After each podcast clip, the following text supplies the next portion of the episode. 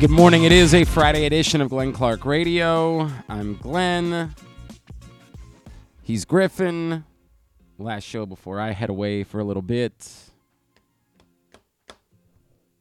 Really cool thing that happened yesterday. My wife started panicking about the weather because we're supposed to get, you know, rain tomorrow. Like a tiny, teeny, teeny, teeny, teeny bit of snow mixed in, which is going to be washed away by all of the rain. And so we're supposed to fly out at 3 o'clock tomorrow afternoon. By the way, it's gone full Scotty Farrell today. I like, it. I like it. I'm barely limping to the finish line this week. Lunchbox. what we got on the show tonight, Lunchbox? It's better than when it sounds like Alex Jones. That's that's the that's the rough one. Um, she was like, "Hey, hey, I'm I'm worried that if what if they cancel the flight?" I'm like, "Well, they're not going to cancel the flight for rain. That doesn't work that way."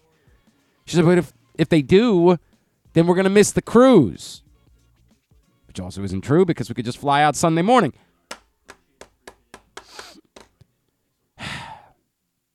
I said, baby, the only other time we could fly would be 6 a.m. tomorrow. We're obviously not doing that. She said, yes, that.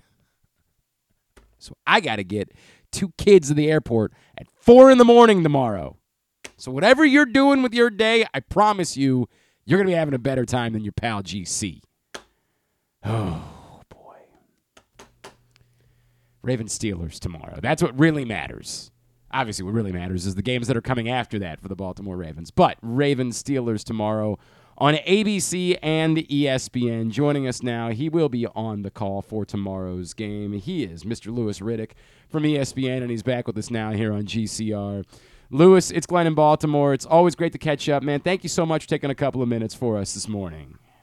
Yeah, not a problem at all. Thanks for having me. Absolutely, Louis. I, I just wonder, given your um, you know, uh, your your front office acumen, if you could try to put into context, we were talking about this this week.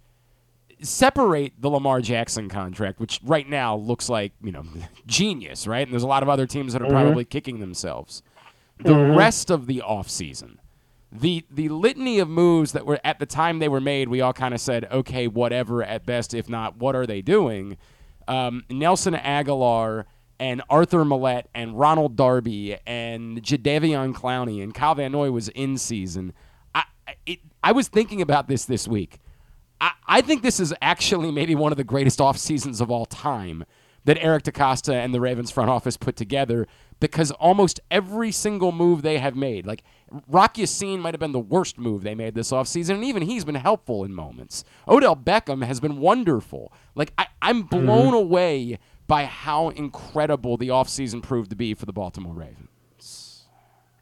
Yeah, like I mean this this team has had a long history, man, of being able to tie the front office together with the coaching staff and make it all work together. And that's really what the key is, right? I mean, every offseason is not going to be as productive as maybe this one was for Baltimore, but you always have a shot when you have the kind of continuity in consistency and working relationship that exists here in Baltimore. And we just talked. We were just talking with uh, with John Harbaugh about that yesterday about why this season is as special and has been as special as it is. Like it, it's it's easy to just, you know, I, I think a lot of times when we're talking about the NFL, we just talk about these guys and these teams as if because of how it looks on paper that it should just all work and that this mm-hmm. team should be better than this team, this team should be better. But it's more than that. And I think that's kind of what's happening here in Baltimore. Like Odell going, I don't know, five, six other places maybe doesn't jive and mesh and and feel as good as he does here because of the culture that they have here, because of the kind of relationships that is, that exist here. Nelson, like Nelson Agholor, has, have, has had a well-traveled uh, career yep. already. Yep. But obviously, what's going on in that wide receiver room, you know, headed by now a new coach in Greg Lewis, who John brought in here, who was with Andy in Kansas City. Greg has tapped into the potential of this group um, and gotten them to work in concert with everything else that is going on offensively with a new offensive coordinator to the point where everyone's going, well, damn, that's a great move by you know by Eric DeCosta and Ozzie Newsome. Man, that was a great move to get Odell in here and to get Nelson in here, and you know Rashod's starting to pay off. You know when when he's on the field and when he's healthy and he's feeling good, and Zay looks like a tremendous draft pick. Well, there's a lot more to it. This is a well well oiled machine here, where and that always gives you a chance when ownership, front office, coaches, assistant coaches, players all work as one and when you go over there and you talk to these guys, and we spent a couple hours over there yesterday, and I've known John Harbaugh for the better part of 30 years, going back to our days together at the University of Pittsburgh, it's not a shock. His belief in Lamar Jackson, okay, is something I don't even know. Maybe, uh, maybe the city of Baltimore really understands how much he loves this this young man yeah. and how much he believes in him and what he's trying to get done. That it's it's like it's bigger than just football. It's bigger than just winning games.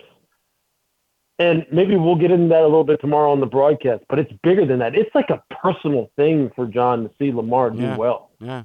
I... And it's and it's really cool. And on the defensive side, let me just finish by saying this. Again, they bring in Dennard Wilson as the new defensive back coach from Philadelphia. They hire Chuck Smith, who used to who was tutoring um, up and coming pass rush specialists in preparation for the draft. I mean, Dennard Wilson is working magic back there in the secondary with all the injuries that they've had. Chuck Smith has taken Jadeveon Clowney and raised his game to and taken it to another level. Kyle Van Noy, I mean, he comes from a winning program, but he has bought into the kind of culture that John has established here. And this is what makes personnel acquisition all the better is when you already have a great culture, then you add some great coaches, then you add great character people. That's why this team's the number one seed in the AFC. Louis, that's really well that's why said. they are. It, it's not an accident. Yeah, I, I, I, can hear it in your voice. That's really well said, man. Mm-hmm. Um, Louis, a, a, bunch of stuff that I want to cover, but you brought up the wide receivers, and, and as you'd imagine in Baltimore, there's some there's some trepidation right this week. There's some hey, you know, we saw this four years ago with the Ravens steamrolling teams and being the number one yep. seed, and it didn't work out for them. And I think a lot of us have been trying to explain. You know, nobody can see the future. Nobody knows what's going to happen in these games. But I, I, yeah. I, as good as that team was, I just think this team is that much better. And to me, mm-hmm. it kind of starts with those wide receivers and, and, and Lamar being even better than he was when he was unanimous MVP that year. But like, just I, I don't see a an obvious weakness on this team the way that you could in 2019 if they were able to if you if a team was able to take them out of what they wanted to do with running the ball a billion times you could beat them. Sure. I, I don't know what the you know the roadmap is to beating the ravens other than hoping that the ravens beat themselves. Yeah they they are from their perspective they're much more multiple now. Um, the run game is still you know the the pillars of what greg Roman put into place here are still here. When they run the football, it is the kind of philosophy that he implemented here and that he implemented when he was in San Francisco before that, and it's still something that John believes in. Now, John just wanted to make sure that this offense, though, took the next step, and that's why he hires Todd, who, for all intents and purposes, is really like one of those guys who believes in the passing game loves the passing game, is a master of the passing game, and when you blend it with what is already in place here offensively, you're right. It makes them make the most dangerous offense that they've had here, probably in, in John's in John's tenure. It's remarkable. And it's taken like like Lamar has taken another step in his development, and it's not just because of the wide receivers and how good Odell, Zay, Rashod, Nelson, it's not just because of how good they are, the development of Isaiah Likely. It's because also there's there's things underneath the surface that obviously people here know, but the moving of Tee Martin from wide receiver coach to quarterback coach, mm. that is a huge, huge under the radar move that is paying off like I can't say that it's good, that it's contributed a certain number of percentage points or a certain increase in efficiency uptick for Lamar, but I can tell you this: the relationship between him, that being Lamar and T, and what T can help him with in real time during games because he played the position, it's invaluable. It's inv- and it's all clicking together offensively. When this offensive line is healthy, look, the combination of Ronnie, John, Tyler, you know, when when Kevin's 100% healthy, and then you know Morgan Faalele, when they work him in there, Mekari has proven to be someone who can hold down the fort when they need him to. Ben Cleveland played good last week. Yeah, they're they've got depth, they've got harmony. Isaiah Likely, we all know how good Mark Andrews is. we we all know what he's I, done. I think Likely's top ten, Louis. Like I, I'm not kidding. No, look, look, Isaiah's the truth, man. Yeah. He he showed he showed that at Coastal. He just didn't run a good 40 time when he came out, and everybody was like, well, he won't be able to uncover. He won't be able to do this. He won't be able to do that in the NFL. It's a different game. But Isaiah's just, he, he's showing you. Like, they, they get it. Eric DeCosta gets it. Ozzie gets it. They know exactly what John wants. They know what kind of players, because it's, it's a well, well oiled machine. And you're right. It doesn't, it's a machine that doesn't have a lot of weaknesses. There's certain things that still people try to do to Lamar to try and slow him down.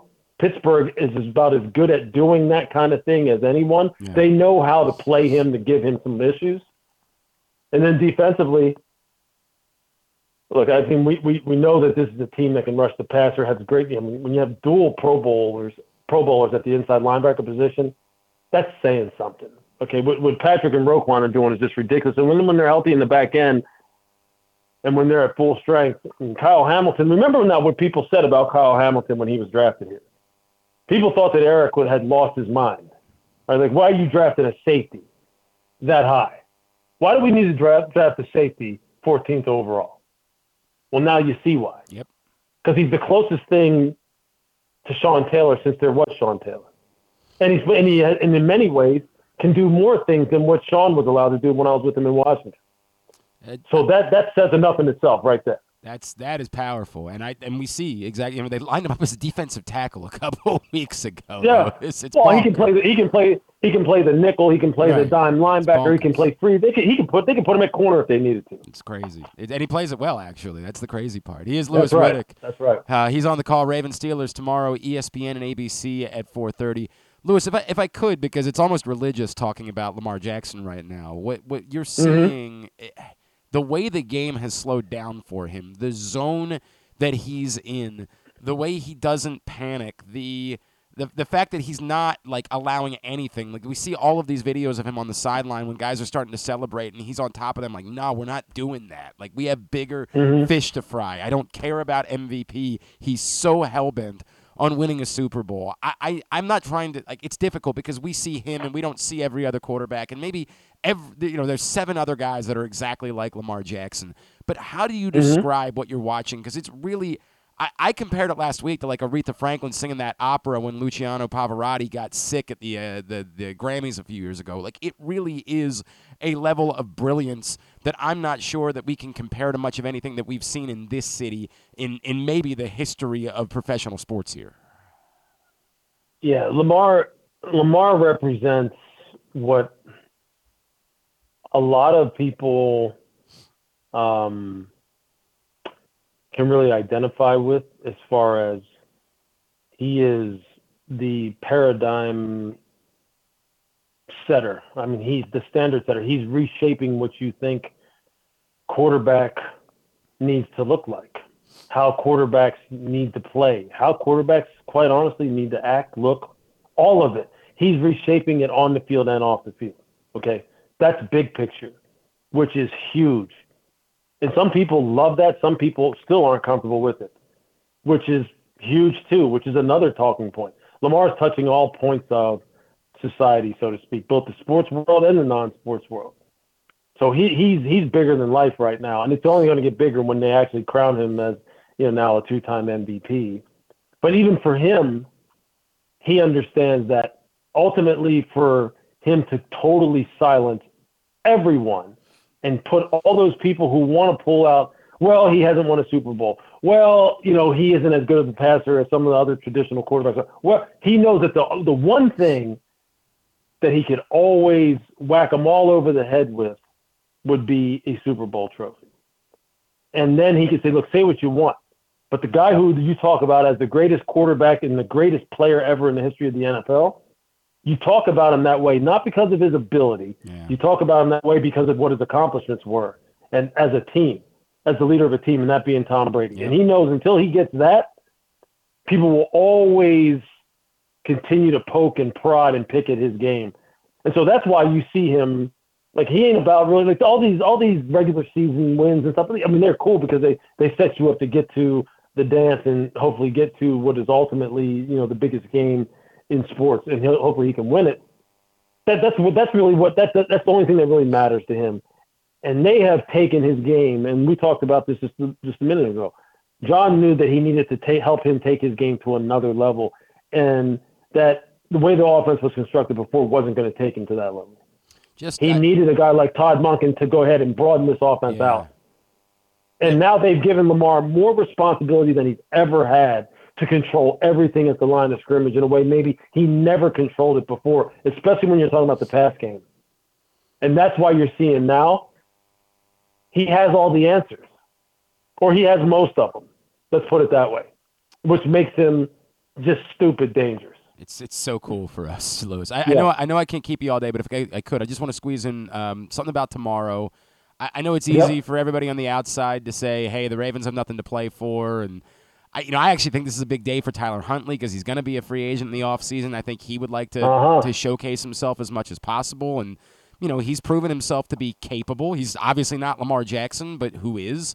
Um, I, I don't know. I don't think this is just as simple as the Ravens roll over. I, I don't think that's in John Harbaugh's blood. Like I, I just I they got the man wants to win preseason games that definitely don't count. Like I, I think that if the Ravens are in a game in the second half, whoever's on the field is going to be competitive and go try to win it. I can tell you without beyond the shadow of a doubt and with 1000% certainty this there is no rollover in the Ravens vocabulary nor in their competitive makeup.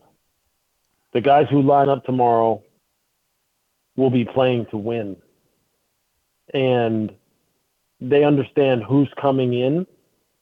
And one of the ways that they put it was, yeah, we have a first round bye. Yeah, we've locked that up. Yeah, we have the you know the, the luxury of having an extra week now to kind of get our guys healthy and all. But it's it's Steelers week. It's Steelers week and the Steelers have gotten the best of them for whatever, you know, for different, for various reasons. They've gotten the best of them on the scoreboard, and they don't like that. They don't like that at all.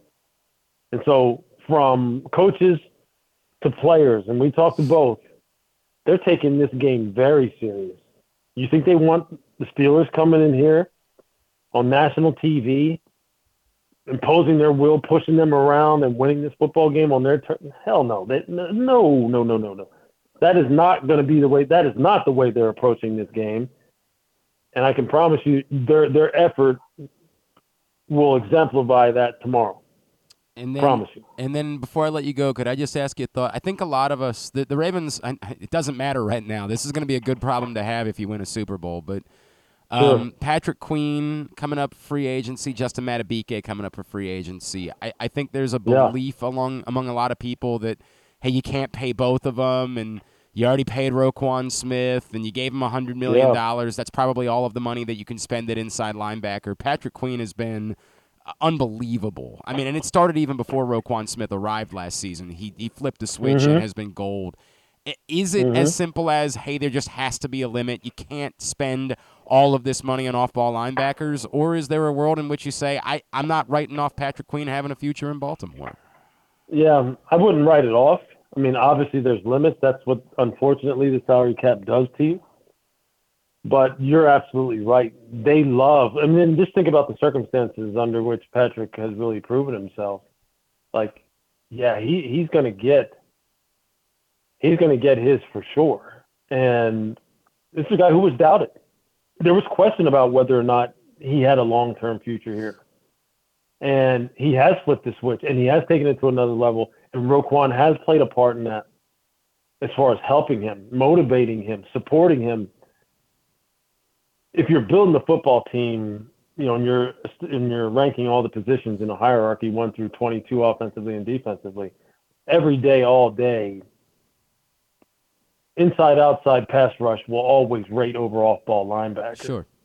In the grand scheme of things. So Justin, considering what he has done this year and the season he's put together, and what he brings to the table too in terms of his competitiveness, positivity, the energy he brings into that building, the way they talk about him. Oh, they're going to make him a priority. He's going to be the priority. Yeah. But Patrick, he's going to win either way. He's either going to win here or he'll win somewhere else.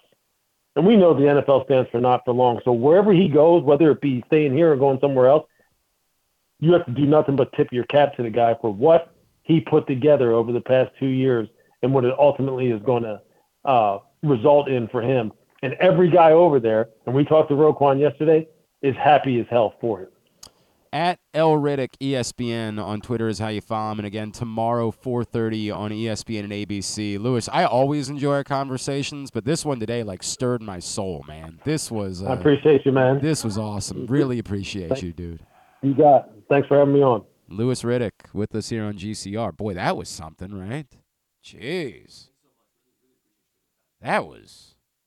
Man, listening to Louis Riddick talk about the Ravens was like powerful, dude he's he's he's feeling it. Like he is. It's cool to hear him too. The priority that he put on, because I don't know that we've talked about the position coaches much. I don't know that's something we have focused on necessarily, right? I think a lot of people brought up Chuck Smith, right? Because it really is the, the most the most amazing part about all of this if you looked at all of the stories, all of the the subplots, I would say making these kind of I don't want to say also ran. That's an unfair way of describing them, but like guys that a- appeared to be at the end. Jadeveon Clowney, Kyle Van Noy, you're inclined to say, how? How did this happen? And I think that we are, as much as we, we give Mike Macdonald credit, I think a lot of people have brought up, hey, look, Chuck Smith was heralded. Like when the Ravens hired Chuck Smith, the people that knew about that hire were like, dude, this is big time. And we were all like, okay, you know, yeah, sure. Like, he's an outside linebackers coach. Let's not let's not go too crazy here. Let's not oversell this. But it's hard to not think he's played a sizable role to Devion Clowney and Kyle Van Noy. I don't ever want to seem like I'm disparaging those people. But there was no way to think this was happening. So I think we've been inclined to believe that Chuck Smith deserves some credit for that. But like to the point about the wide receiver room, to say, hey, I don't know that we're talking about Greg Lewis enough, or I don't know when you look at the the evolution of Lamar Jackson. I don't think you guys are recognizing the importance of Tee Martin swinging over to specifically be a quarterback coach and what that's done for Lamar as well, and the trust that Lamar has in Tee Martin. And it's a small thing, but I know a, a lot has been written about the Ravens' all black quarterback room. But the comfort that Lamar Jackson might find in Tee Martin, who frankly by the way, let's not forget Tee Martin did what Peyton Manning couldn't. And I'm not trying to say Tee Martin was better than Peyton Manning. Let's slow down on all that. But remember, as good as those Tennessee teams were, Peyton Manning failed to win those big games and go win a national championship. And then Tee Martin, one year later, went in and went undefeated and won a national championship. And yet, did Tee Martin get the opportunities in the NFL to prove himself as a quarterback? There might be no the understanding of each other, the what you've been through, what I've been through. I, I haven't know that I've spent a lot of time thinking about it with Lamar Jackson and Tee Martin. But it makes a whole hell of a lot of sense. I mean, that relationship probably is really important.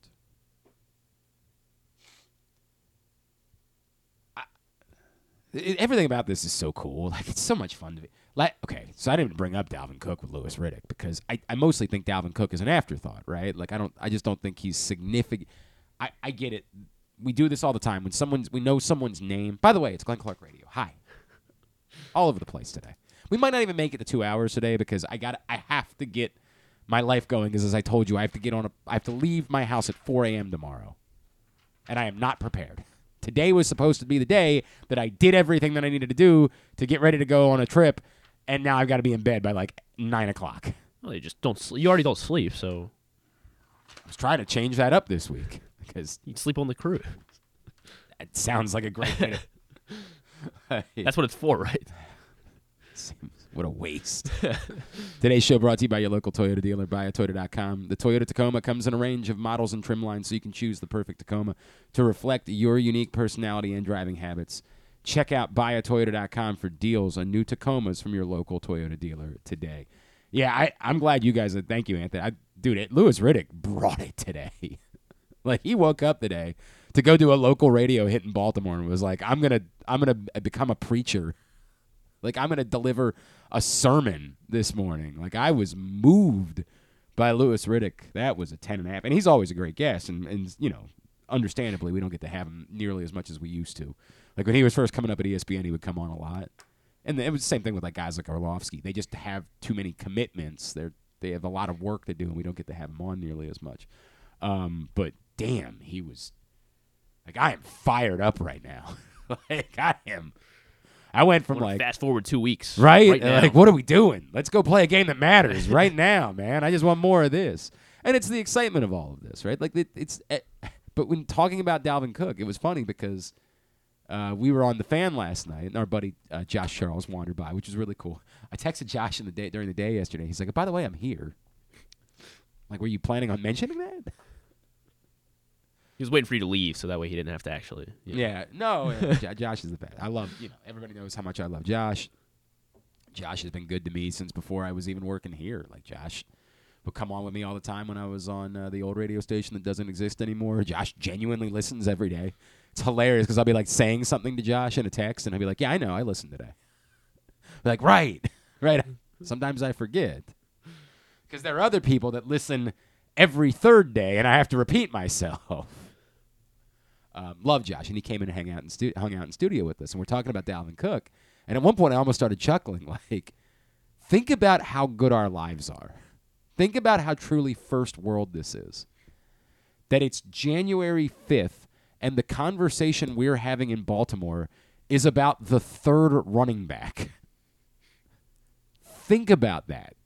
And I meant it. Like, allow yourself to pause for a second.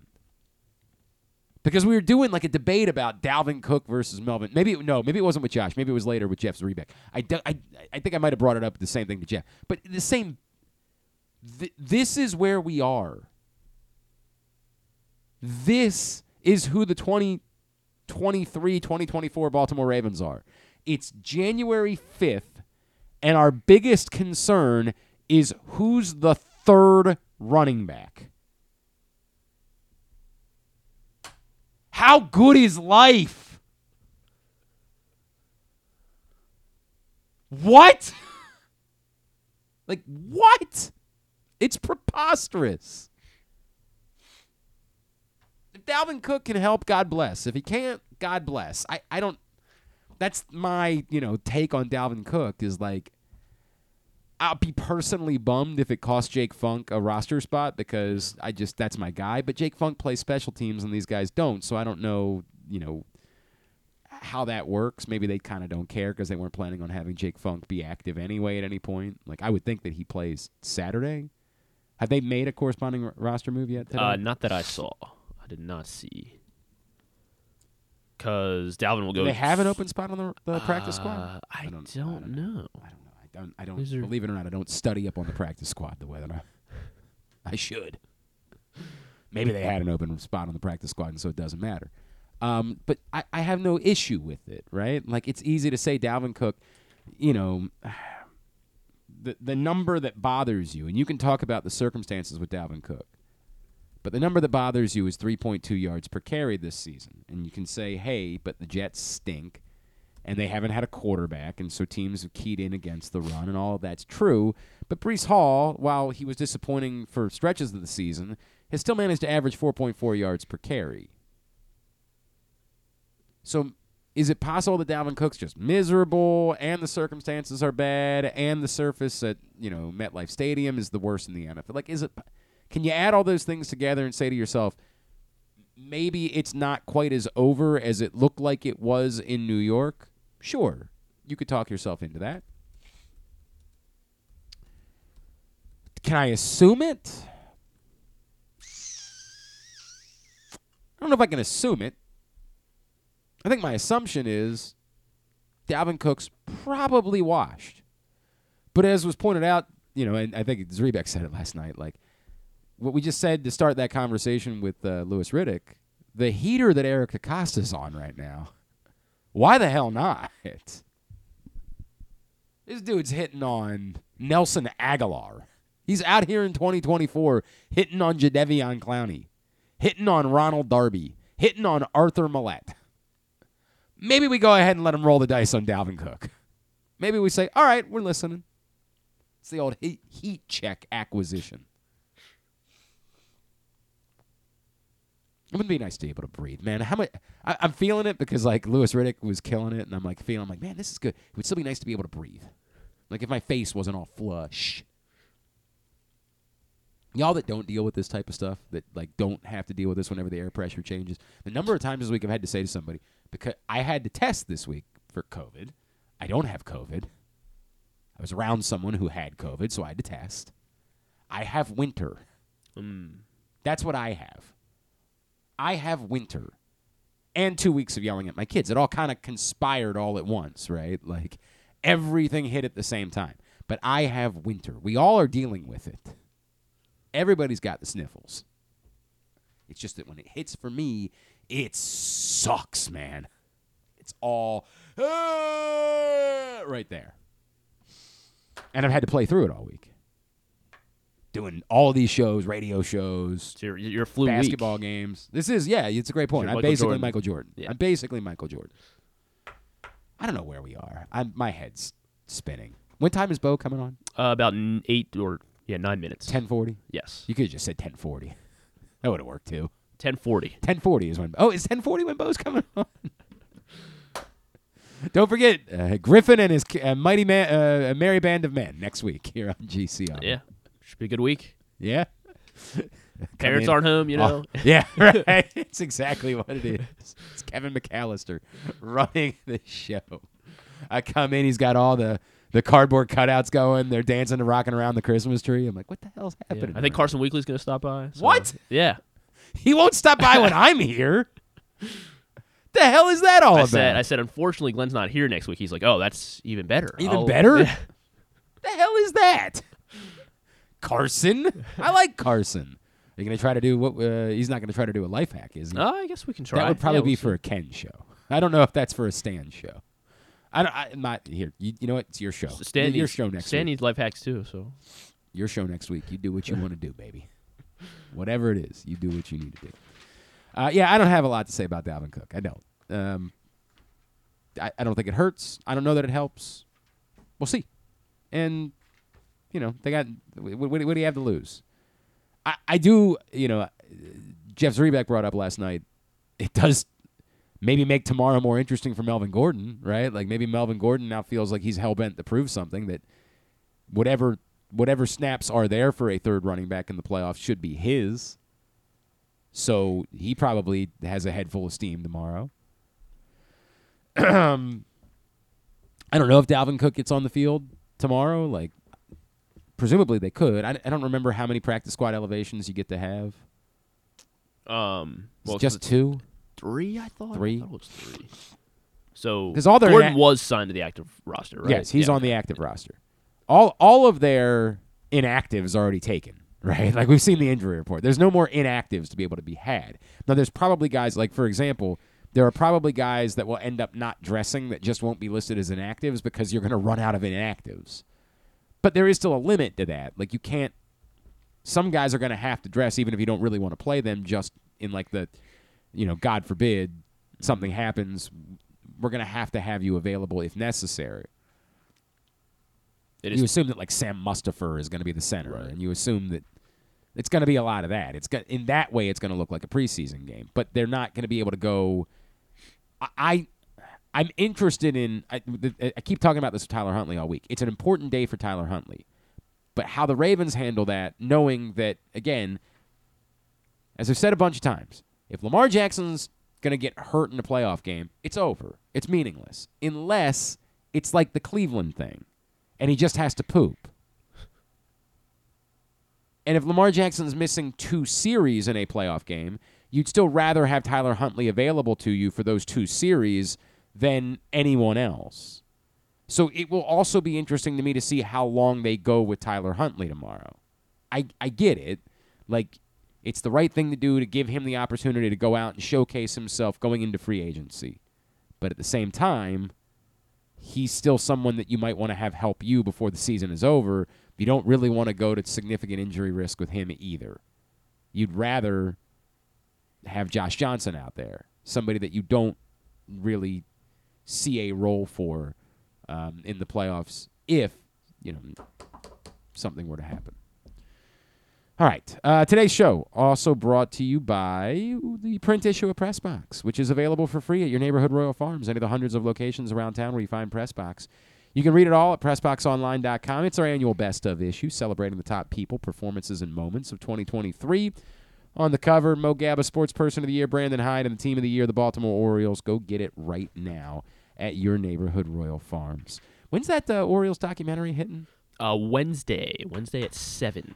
Bit of a problem for your boy. Well, you'll have internet, right? Not for streaming. Oh, It's You- not like how it's, these- on- it's like on Have you ever done a think? cruise? No, Yeah. I don't know how it works. They really don't like. I did my Do I want one. to? It sounds like I don't want to. No, I'm cruises are fine, but like you have to d- whatever content you want, you have You to download, download, beforehand, oh. Which is a real problem for me because I went to the ad-supported version of Disney Plus, so I was going to download a bunch of uh, What If episodes for my kids, and not allowed to download anything now. So I've got double that, and then you can go ahead and download. That, that's. I'm going to have to go ahead and sign back up for the real account, then download a bunch of stuff. Pretty and then- infuriating. Yeah, it ain't great. It ain't great. When I get back from the cruise, I downgrade again to the standard version. That's what it's going to be. So yeah, your boy is going to have to wait until next weekend, and they play football on the weekends. So that's a problem for me. When am I going to watch this thing? Maybe in the airport. Oh, I could maybe do it on the plane. I think they let you stream on the plane. Do they let you do YouTube? Uh, Maybe I don't when I know. come back. I don't. I typically just suck it up for the couple hours I'm on the plane and be like, yeah. Well, they have like channels. Like I think. Well, uh, like Southwest. See, I, I was I was Southwest I was planning Wi-Fi. on watching the Ravens game on the plane because our flight was supposed to be at three thirty. Hmm. But now I don't know what I'm doing. You're going to the going to the the, I- the, the the marina. the dumbest thing I've ever heard in my life. I I say to Mrs. Clark, "Baby, we're gonna get there at like 9 a.m. and we can't even get into the hotel until like three. What are we gonna do for seven hours?" She said, "Well, my, your eight-year-old is talking about the marina." I'm like, "What?" First of all, what the hell does my eight-year-old know about Fort Lauderdale? How does he even know where it is? What is he talking about? The marina. And so I call my father because I feel like the only way he could possibly know something like this is like my parents told him, hey, by the way, that day we're in Fort Lauderdale, there's a marina. So I call him. I'm like, hey, uh, is there something about a marina? like Marina Shafir, the old uh, UFC fighter that's now in uh, professional wrestling. Is that what we're t- talking about? He's like, he's like, uh, I've never heard anything like that. I'm like, well, then where did my eight-year-old hear it from? Was it just on Siri? Like, hey, what are things to do in Fort Lauderdale? I've never heard of it. And then I searched for it and came up with nothing. So I don't know what we're doing for six hours until we can get into the hotel. If anybody's got anything to tell me about Fort Lauderdale, just pass it along now. I haven't been to Fort Lauderdale in years. There was a barbecue place I liked a lot. Maybe we can swing over and do that. All right, what are we doing? Oh, Bo. Bo. Yes. Bo next. Bo Smolka. We'll preview uh, the Ravens side of things tomorrow with Bo next. It's Glenn Clark Radio. Hey Ravens fans, looking for the perfect new game day brew? Get a Guilford, Baltimore's finest craft beer during the next home game at the bank. That's not all. Gather your flock next home game and check out Guilford Hall Brewery's brand new bar, the Gilly Nest, located near Section 505. No tickets? No problem. Enjoy all Ravens games all season long at our restaurant and brewery in Station North. Guilford Hall Brewery, European tradition, Baltimore charm. Come for a game, stay for everything else. Book an unforgettable fall getaway in Charm City. Enjoy only in Baltimore festivals, mouthwatering eats, and endless entertainment. Treat yourself to a staycation in the heart of downtown or try one of the city's many charming neighborhood hotels. And don't miss out on packages for free parking, breakfast, and more. Plan your stay at baltimore.org/hotels. Why bet with the big boys this football season? Instead, try your hand with the local book, Superbook Sports, this fall. Superbook Sports is the book next door. Just a dedicated team of the best odds makers in Las Vegas, making sure you get the best prices and parlays anywhere. And now, Superbook will give you a bonus of up to $250 when you sign up and wager on the same day and use the promo code GlennClark23, G L E N N C L A R K 23. So bet with the best and use the promo code GlennClark23 this football season with Superbook Sports. Visit superbook.com for terms and conditions. Gambling problem? Call 1 800 Gambler.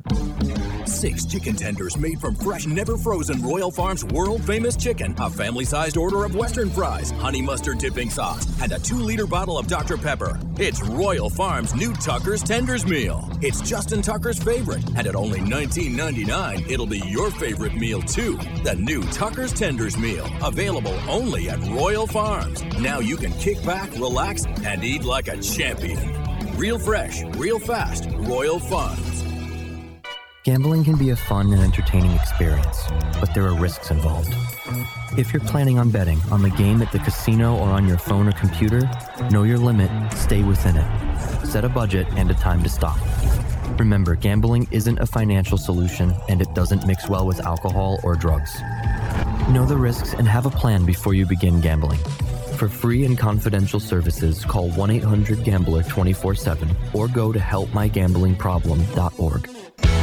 Brace yourselves for an unparalleled game day experience at the new Green Turtle Bet Park Sportsbook in Canton and Towson. Experience the thrill of live in person betting with Baltimore's only state of the art Vegas viewing TV experience. Choose between a person to person experience with their on site tellers or the convenience of their self bet kiosks to place your bets. Gather your betting buddies and head over to the Green Turtle Bet Park Sportsbooks today. Green Turtle Bet Park Sportsbooks in Towson and Canton, the ultimate destination for game day excitement, great food, and live in person betting. Must be 21. Please play responsibly. Gambling problem? Go to mdgamblinghelp.org. Make sure you're tuned in every Tuesday for Pressbox fantasy football analyst Joe Serpico to get you ready for your waiver wire Wednesday, brought to you by Live Casino and Hotel. And if you have other fantasies you want fulfilled, subscribe to Glenn and Jeremy Kahn's OnlyFans page at Wait, are people supposed to know about that? Yeah, a bit of a bummer last night for uh, Towson Hoops, as uh, Griffin was was riding high. He was feeling himself. He was like, "Yeah, man, they got this."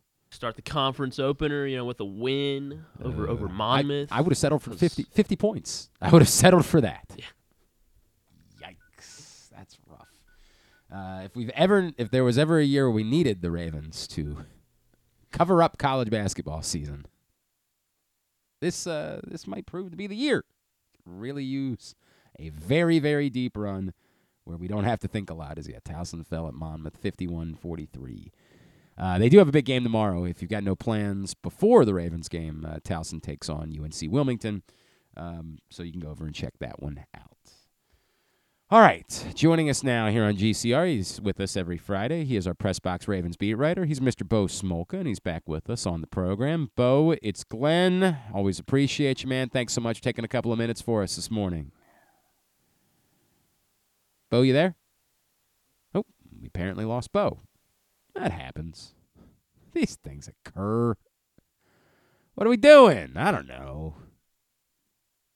We'll get him back. Hey, uh, John from Little Rock just said, "Hey, have you looked at the uh, Bowl Pick'em?" I said, "You know what? I should. I should." And then I quickly realized why it is that John in Little Rock asked me. He's got a one-game lead going into the title game. John from Little Rock, still with the uh, real chance of clinching the Bowl Pick'em title. We'll look into that uh, over the course of the weekend. Hmm. Hmm. Hmm. Everything was going so well today. It was going too well, frankly. It's always the problem when things go too well. You, you know they're going to end up going the other way. And that's how the show started. It was going so well. Louis Riddick was was killer. We were doing so well. Let's try again. It's a Friday. On Fridays, we chat with Pressbox Ravens beat writer Bo Smolka, who is with us here on GCR. Bo, good morning, my friend. How are you? I'm good. How are you? Everything is good here. Um, I, let me start. I, I just said this about Dalvin Cook. I, I don't know. You know, why not? Is the only thing I can come away saying, right? Like I, I don't really have any expectations for Dalvin Cook, but I don't think that the cost is much of anything. I, we know who the Ravens' two primary running backs are. I don't think that's changing at any point. And so, if Dalvin Cook has something left to offer, and they, I, I don't know, I, I, I don't have a strong take to offer about Dalvin Cook. Yeah, I, I thought why not too. Um, I was a little surprised, but then the more you think, you're like, again, why not? Um, and I mean, who knows? Someone maybe maybe one of these guys gets hurt tomorrow uh, because they, they can't not play everyone. So then you have him in the building. But uh, you know, I I think you're right. I think their top two are still their top two. And does he does he take over for Melvin Gordon as the third running back? Maybe. Um, but they get they get a look at him. He's here, and if anything happens, they have him. So that, that's kind of where I'm at with it. Yeah, that's exactly how I feel. Bo, as far as tomorrow is concerned, I, I'm still I still have questions about what this functionally ends up looking like. We know obviously Tyler Huntley's playing, but like as Griffin and I were just saying, if in three weeks the Ravens, you know, Lamar's got to run back to the bathroom like he did in Cleveland a few years ago, and they need two series from another quarterback, they'd probably prefer for that guy to be Tyler Huntley. So I'm not sure. Like, are are they playing Tyler Huntley for four quarters, or are they playing him for a half, and then, you know, let's try to protect him too and put Josh Johnson or Malik Cunningham out there? Like, what's the line? Because I I do think the guys that are on the field are going to want to compete. We all know John Harbaugh. It's in his nature. He wants to win the games that definitively don't matter. So, like, he definitely wants to. What What is the line between what the Ravens do or don't do tomorrow as far as trying to win this game? Yeah, it's a good question. I mean, I think the, I think they'll try to win the game. You're right. I mean, Harbaugh wants to win games when they're out there, and let the players want to win too. Um, and how they go about it will be interesting to see. Now, you know, as John Harbaugh pointed out, though, this is not the preseason, and you don't have 90 guys. Right. You can't just sit everybody. And so that's that's one thing. I mean, so which defensive players sit will be something to watch, but they can't sit everyone. And in fact, Daryl Worley can't play, and he probably would have started. So that's another guy you don't have available to you. So Geno Stone, he's probably going to be out there most of the game. Now, I went back and looked at the 2019 finale when they were in the same situation and guys like Marlon Humphrey and Marcus Peters and Chuck Clark still played almost every snap of wow. that game. Wow, I had forgotten Um, that. And so, you know, the, the, Matt Judon played a bunch too. So I mean, those guys guys are guys are going to play, and I think you know if if if if several of those defensive players compete and play a lot, then they can they can win this game. Um, and so it you know the, the like I said, it's these players want to win. They go out there to win, and and it's the Steelers, and they all want to beat the Steelers. So it, uh, how they go about treating them and how long guys play or what, I think we can pretty much. Well, they've already ruled out a few players. Um, Odell Beckham won't play, and Kevin Zeitler won't play, and Zay Flowers is listed as doubtful, so we can assume he's not going to play. Um, but that, like I said, I mean, as John Harbaugh said, you only get a couple practice squad elevations, so you're only looking at a, a finite number of players. You don't go to the sixth, you know, fourth string offensive tackle anymore because you don't have four strings. So they're going guys that they would probably rather rest will have to play. No, I think it's well said, Bo. And, and, and unfortunately, if somebody gets hurt, there's going to be criticism of that. And this is football, and that's the way that it goes. But to your point, like the, you, you don't have a 90 person roster. Like you can't you, you can't keep all of these guys off the field. Some of them have to play, and it's still a football game at that point. I I, I, I guess the question is is like. It, we know that based on the injury report that there are certain guys that are definitively not going to play. Are there guys that weren't listed as out on the injury report that you would say, I would still be surprised if we saw this person get much in the way of like playing? Maybe they have to dress because you got to dress all these guys in case something happens. But are there other guys that you would be surprised with the Ravens? And I'm, running back sort of stands out to me in that conversation. Well, I think Ronnie Stanley. I mean, I, he would be. okay. He would. Be, but Yeah. again, then Patrick Mekari gets hurt playing every snap. Then, then where are you at? Yeah. Uh, but I would, you know, both tackles, both veteran tackles, they've been they've been shuffling around. I think will be limited, um, if at all. But um, running back too. I mean, yeah. I mean, I think you'll see a lot of Melvin Gordon in this game. It's a lot. In some ways, it's a lot like that last preseason the preseason game where the guys down the depth chart are the guys you see the most of. But again, you don't go as far down the depth chart anymore. Um, I'm curious to see whether how much Roquan Smith plays or Patrick Queen. I mean, Patrick Queen was really banged up last week. He he must have left the field five times holding his shoulder, and yet this week he said, "Oh, it's the Steelers. I want to play."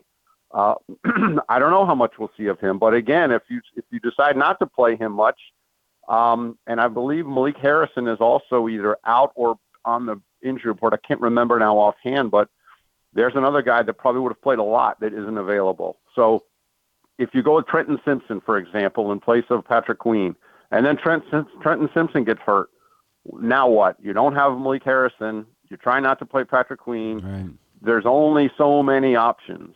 Um, but I do think Stanley is one that we'd be I'd be surprised if we see much of. And by the way, Bo, you were right. Malik Harrison is out. He did not practice all week with a groin injury, so he is not available whatsoever uh, for the Ravens going into tomorrow. Pressbox Ravens beat writer Bo Smolka is with us here on GCR. Bo, are are are we all of the guys that have been, you know, Marlon Humphrey, Kyle Hamilton? I, I feel like we've kind of all said, well, they got a couple of weeks, everything's. Is there anything that is is concerning lingering wise? Is there anything that you say, hey, I'm not as certain that this guy is definitely just good to go by the time we get to the divisional round, or do you feel like all of the injuries coming into this, none of them continue to linger that deep? I mean, it seems to me that the injuries that are there shouldn't be that significant uh, in the sense that Kyle Hamilton, I was not at practice yesterday, but I understand that Kyle Hamilton was back out there, so that's encouraging.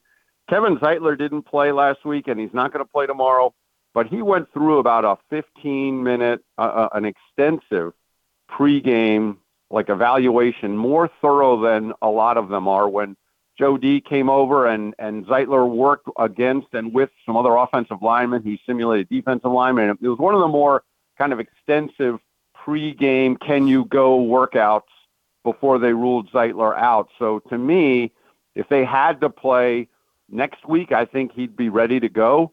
Maybe if they had to play tomorrow, he'd play.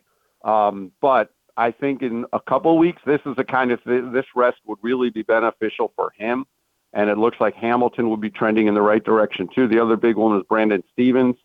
There's not an indication that these are long-term injuries. So I mean, that, you know, I know people are going to debate the rest versus rust kind of thing, but right. this is an important rest period for those guys. Bo Bo Smolka, I, you bring that up, and I've talked about this with a number of people this week. I, I don't know how the games are going to go in January because I can't predict the future. Presumably, I'd be in better financial situation if I could do that. But the comparison to 2019 and the rest versus rust topic what I keep coming back to is as good as that 2019 team was, and as much fun as it was, and as much as they were running through teams late in the year, I am very much convinced that this is a better football team, a more complete team, a team with fewer weaknesses. I, I, you know, I think the 2019 team was better at running the ball, but not even all that dramatically much better at running the ball, right? Like I, I just think this team is that much better and so I have less concern about it. Having watched both of these teams up close, do you also believe that this is a definitively better team than the 2019 team was? I, I, I do think it's a better team. Ironically, for everything the Ravens have done, you know, to rebuild the offense, quote, this year, they still they lead the league in rushing again. Um, and part of that is because you have Lamar Jackson. But I do think it's a better team. I think it's first of all, it's got a more mature Lamar Jackson. It's got a better group of wide receivers, significantly better group of wide receivers. Um, I think it's got a more dynamic defense, and I mean, it, I think it probably at all every level. Um, so yeah, I think I think it's a better team. I think it's better built to win at that time of year. Because I mean, they will. They still have to execute, and they can't turn the ball over, and all those yep. things that come into play but I do think it's a better team. And I remember, you know, when they went into that that uh, playoffs, Mark Andrews wasn't quite healthy, and and and obviously he's not healthy now either. But there were injuries to that team as well. So both teams are dealing with injuries. But I just look at Lamar Jackson is more mature, and I, I'm struck by the better talent on offense, especially a wide receiver, yep. and the kind of more dynamic defense. I, I think one of the things that's been been brought up this week is that, like, let's just say even there were to be uh, somewhat a rust, and the Ravens were to get off to a slow start in the divisional playoff game. Well, that in 2019, you genuinely believe that buried this team. I, looking at all of the ways that this team is capable of winning in 2023 and 2024, I, I just don't believe that even buries this team. I, I, I think they've proven that while they, they're better when they're playing from ahead, because who isn't? I think they've proven their ca- they, they let the Dolphins marched right down the field on Sunday, like with ease, and scored a touchdown and had another lead after that, and it didn't impact the Ravens whatsoever. Well, I think that does speak. That goes back to the maturity of the team now, and you know, better, a more mature Lamar Jackson. It also, you know, the defense is defense is just really good. And you know, and the other thing I think back to, you know, I know people are worried if they get off to a slow start, do does the um does does it kind of haunt Lamar Jackson? Does it become this kind of albatross in the middle of the game? If you remember the next year when they made the playoffs in the next year, Lamar Jackson, if I'm not mistaken, he threw an interception on the very first drive, and people were like, "Oh boy, here we go again." And then they rallied and won that game. Um, he's a he's a. I think the situation is much different than it was then. Um, but again, Lamar Jackson also, and he, can't run from the fact that this is his narrative nationally now, is that he's won one playoff game, and the only way he's going to change that to those critics is by winning another one. Uh, but I do think the team is better built to do it. Bo, is there any one story about the 20, the, the, how this has happened that you don't think has gotten enough like conversation, attention? Anyone, whether it's a player, whether it's a coach, a move, whatever it is, any one thing about how we've ended up in this position with the Ravens being the best team in the NFL going into the playoffs that maybe hasn't gotten the attention that it deserves? I mean, I go. I, I don't. I mean, it's a good question. I think there's a lot of. I, I when you go back to the summer, it's interesting that people thought this was going to be this wide open pass offense with Bateman back and uh, Flowers and Beckham and Agholor, and then they end up leading the league in rushing, which I'm not sure anyone really expected, especially after J.K. Dobbins got hurt in Week One. But to me, honestly, I think one of the bigger stories is the emergence of Brandon Stephens at cornerback, which was not something anyone saw coming in May. Um, I remember in OTAs, he was still working at safety, and they were still thinking of him as a safety. And the cornerback situation was a little bit unsettled, but they had they were looking at other guys. Rock Ya-Sin came in, and uh, Jalyn Armour Davis was mentioned as a possible starter, and all of this. And then guys are getting hurt, and Stephens, who played corner in college, they decided to put him back at corner because they needed someone there. And he turns out to just be a really, really good cornerback this year. And that, I think, that move really helped, was one of the big things that helped stabilize the defense. I, think it's well said, Bo. I really do. And I know you wrote about uh, Geno Stone in the new print issue of Press Box, who has. I, I, I don't. I'm not a Bo. I don't care much about the Pro Bowl thing. I I don't I know a lot of people brought up that maybe Geno Stone was deserving. I I got to be honest, and I know you and I talked about it on Twitter. I'm befuddled by how Kevin Zeitler still, and I I don't. The Pro Bowl is not a big thing. It's just, but like my God, the career this guy has had, and to continue to get snubbed as a Pro Bowler, like to, for to be hanging over him that he's never been named as a Pro Bowler once. I, as much as I'm capable of being bothered by something, it bothers me only because he's been really good for a really long time and somehow has never gotten the recognition for it. Yeah, I thought I thought he probably should have. Just, I thought he should have been there. I mean, I think he's been one, he's been the key. I know Linderbaum made it, and Linderbaum's deserving too. But No I think doubt. Zeitler, you go you'll go across that offensive line room. I think they Zeitler, has kind of been the key to hold it all together um, as a veteran guy in the room and consistent high level all year. Um, so yeah, I think he absolutely deserved it. It's too bad he didn't make it because you're right. He's he's a guy that probably should have had one. And I mean, it's hard with guard play. How do they stand out? But this team leads the league in rushing. Yep. That's one way you stand out as a guard. Well, maybe Um, not allowing a and- sack, not allowing Yeah. like that a quarterback hit. Those types of Right. things seem like they should stand right. out. Yeah, so I would have li- I would have liked to see him. He's a he's a solid guy. He's, he's tough. He plays when he can play. Um, so yeah, you know, I, I'm with you. It's not something I really worry about. But players, I mean, some of these players have bonuses No written doubt. into their contracts doubt. to get it. So there is some incentive there. And then they get to say they're a Pro Bowl player for the rest of their lives. So there's something there. Um, and he, I think he's deserving of it. I was surprised with Geno Stone.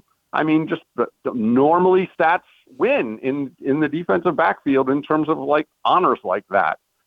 So I thought those interceptions would get him there. Again, I, I'm not overly worried. I know I don't put much into it, but I, I think Zeitler was very deserving. Yeah, that was the one. That was the one that stood out to me that I just sort of said. And it's it's really just a bummer because you know, I, I'm not trying to suggest Kevin Zeitler is going to retire at the end of the year. I, I feel like a couple years ago everybody was ready for Kevin Zeitler to retire. Well, the way he's playing football, why in the hell would he retire, right? Um, but th- there's only going to be so many more opportunities for him, and so it's just you know, it's a bummer. It's a bummer. That's all there is.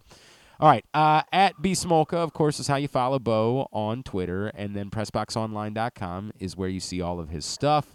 Bo, always appreciate you, sir. Enjoy your weekend. We'll talk again. Thanks so much for doing this as always.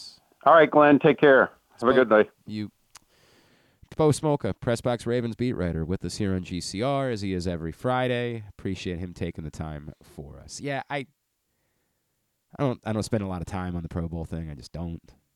But I am. It it bugs me with Kevin Zeitler because he's deeper into his career. Like that bugs me. He's 33 years old. Guy's been a high level player for a long time.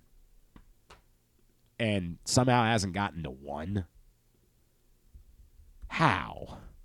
How? And again, I don't want to as I said, we we read the names of the three guys. Uh, it's Bitonio, Thuney, and who is the other one that made it? And you're like, okay, well, those are all really good players. Like, I'm not, I'm not trying to take anything away from those dudes. They're good players. There were three. I wish I could remember who the third one. I know it was Bitonio and Thuney. No, damn it.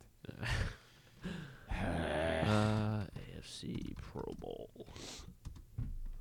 Let's was, see. I'll tell you in two seconds. Yeah, it you're gonna beat me. was. It was Quenton Nelson. Yeah, I've heard of him. He's okay. I mean, those three guys are really good. Now, I don't know exactly how good they've been this year because we don't have. We, we only know that Kevin Zeitler hasn't allowed a sack or a hit because we've been reminded throughout the course of the season. One, we watch all of the games. Two, we see like the PFF Ravens account remind us of it regularly. I don't know what those guys have done this year. I when you say those three names, I say, yeah, they're definitely good football players. Like I know that. But I don't know how good they've been this year. Maybe somebody would say, hey, you know, funny part is uh, Bitonio's actually allowed four sacks this year. I, I don't know. I just don't know. Seeing how Joe Flacco has played behind that offensive line, I'm going to guess Bitonio's had a very nice season.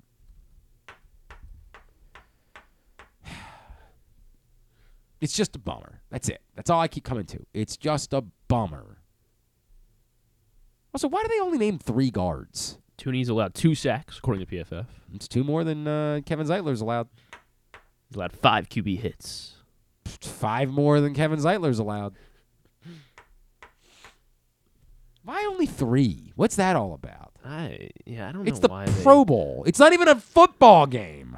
Well, like, so should they?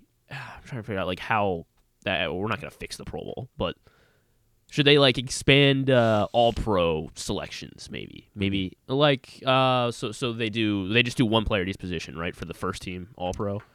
Uh, well, yeah. what I if mean, they did like two, two guards? Yeah. So what if they did like you know two first team All Pro quarterbacks, running backs, wide, or, and then I guess like what four I feel four or like six there were receivers. some changes made to the All Pro team a few years back, but I don't remember what they were. I do feel like they changed that at some point. and Uh, then the Pro Bowl. I don't know. Actually, I don't know what to do with the Pro Bowl, but I, this is the problem. I when you start getting, I'm like, I don't care. I really don't. Why am I getting all caught up in this? I, th- all of this is I just wanted Kevin Zeitler to be named a Pro Bowler because Kevin Zeitler's been amazing, and somehow Kevin Zeitler, this deep into his career, has never been named a Pro Bowl, and it's goofy.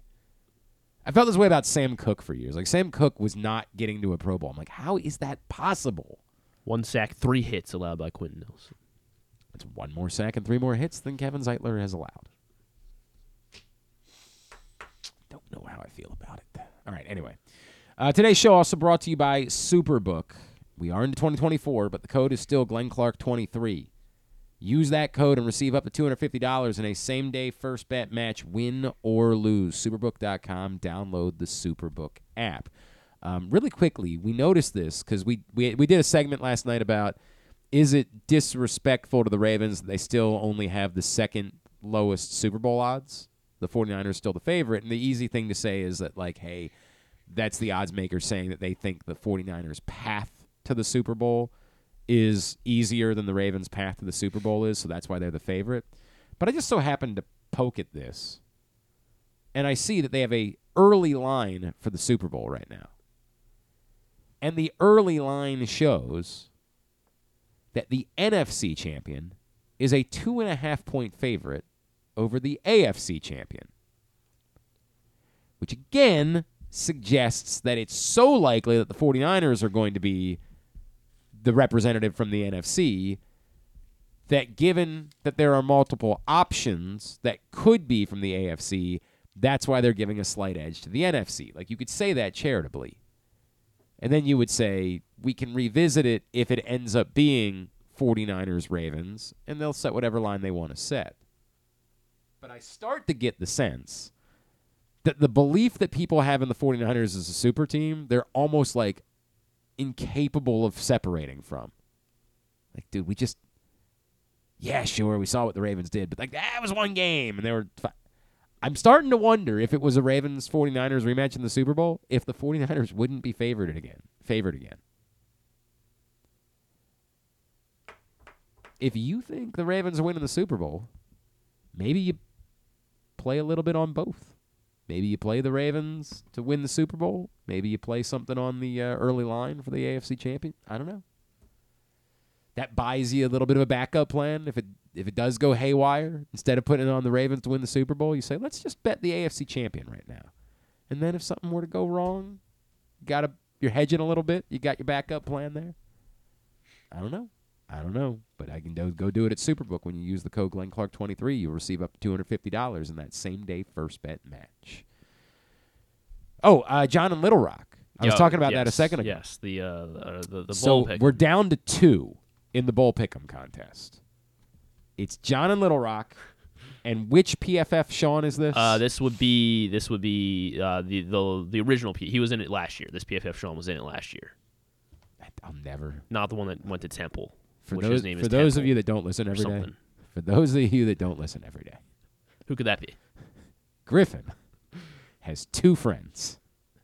They've both created Twitter accounts One of them is actually named Sean. that go by PFF Sean. This one's not actually named Sean. They've interacted with us, and I thought that I was just talking to the same person with like two different identities, and then Griffin was like, "No, they're actually two totally different people." They're actually yeah, they're two different idiots. Yeah. Uh, correct. Now, believe it or not, I like Griffin. I do. like this is the it's a, it's always one of those awkward things when you're in a relationship. Like when you're also somebody's boss. Like you, you do have to every now and then like be the boss, and I don't I don't really like doing that. Truth be told, I'm not a fan of it. But like every now and then, I do have to be the boss. But on a personal level, I like Griffin, right? Like I I I like him a lot. So I want to be friendly with the people that Griffin likes. I don't want to have any acrimony there. I they came to my house for an event. I was happy to have them at my home. This is the one that did come over. This is that one. Yeah. I liked him. He seemed like a, a nice fella. I mean, this is weird as f. Like I can't get around. He's like, it. I got to protect my identity. I'm like, well, I- from for- what? right. From what? Like, what is that? Now, that being said, you probably your parents would fill out your census. I filled out the census recently, and the number of times that my res- I wanted my response to be, "Who's asking?" there are a lot of questions in that census, and I'm How- like, how long? What? Why? Why do you need to know this? And I'm not everything everybody knows. I'm not a conspiracy theory. I am not Aaron Rodgers. I am not a loon. Are you sure you're not Aaron Rodgers? That got awkward the other day. Phew. I knew that like some of the Aaron Rodgers sycophants were going to come. in. I all I said was, Pat McAfee has a responsibility to say this isn't okay, and it was. I I want to like Pat McAfee. Look, look, I'm not a Pat McAfee guy. I, I don't watch his show, but he seems likable enough. He seems like a guy that just wants to be pleasant, that wants the sports or sports. Like I, I can get behind that a little bit. He seems fun you know that that let a naysayer know thing the other day was awesome. Like everybody enjoyed that. I I'm not anti Pat McAfee in any way. I'm not. Again, I'm not. I've never watched the Pat McAfee show.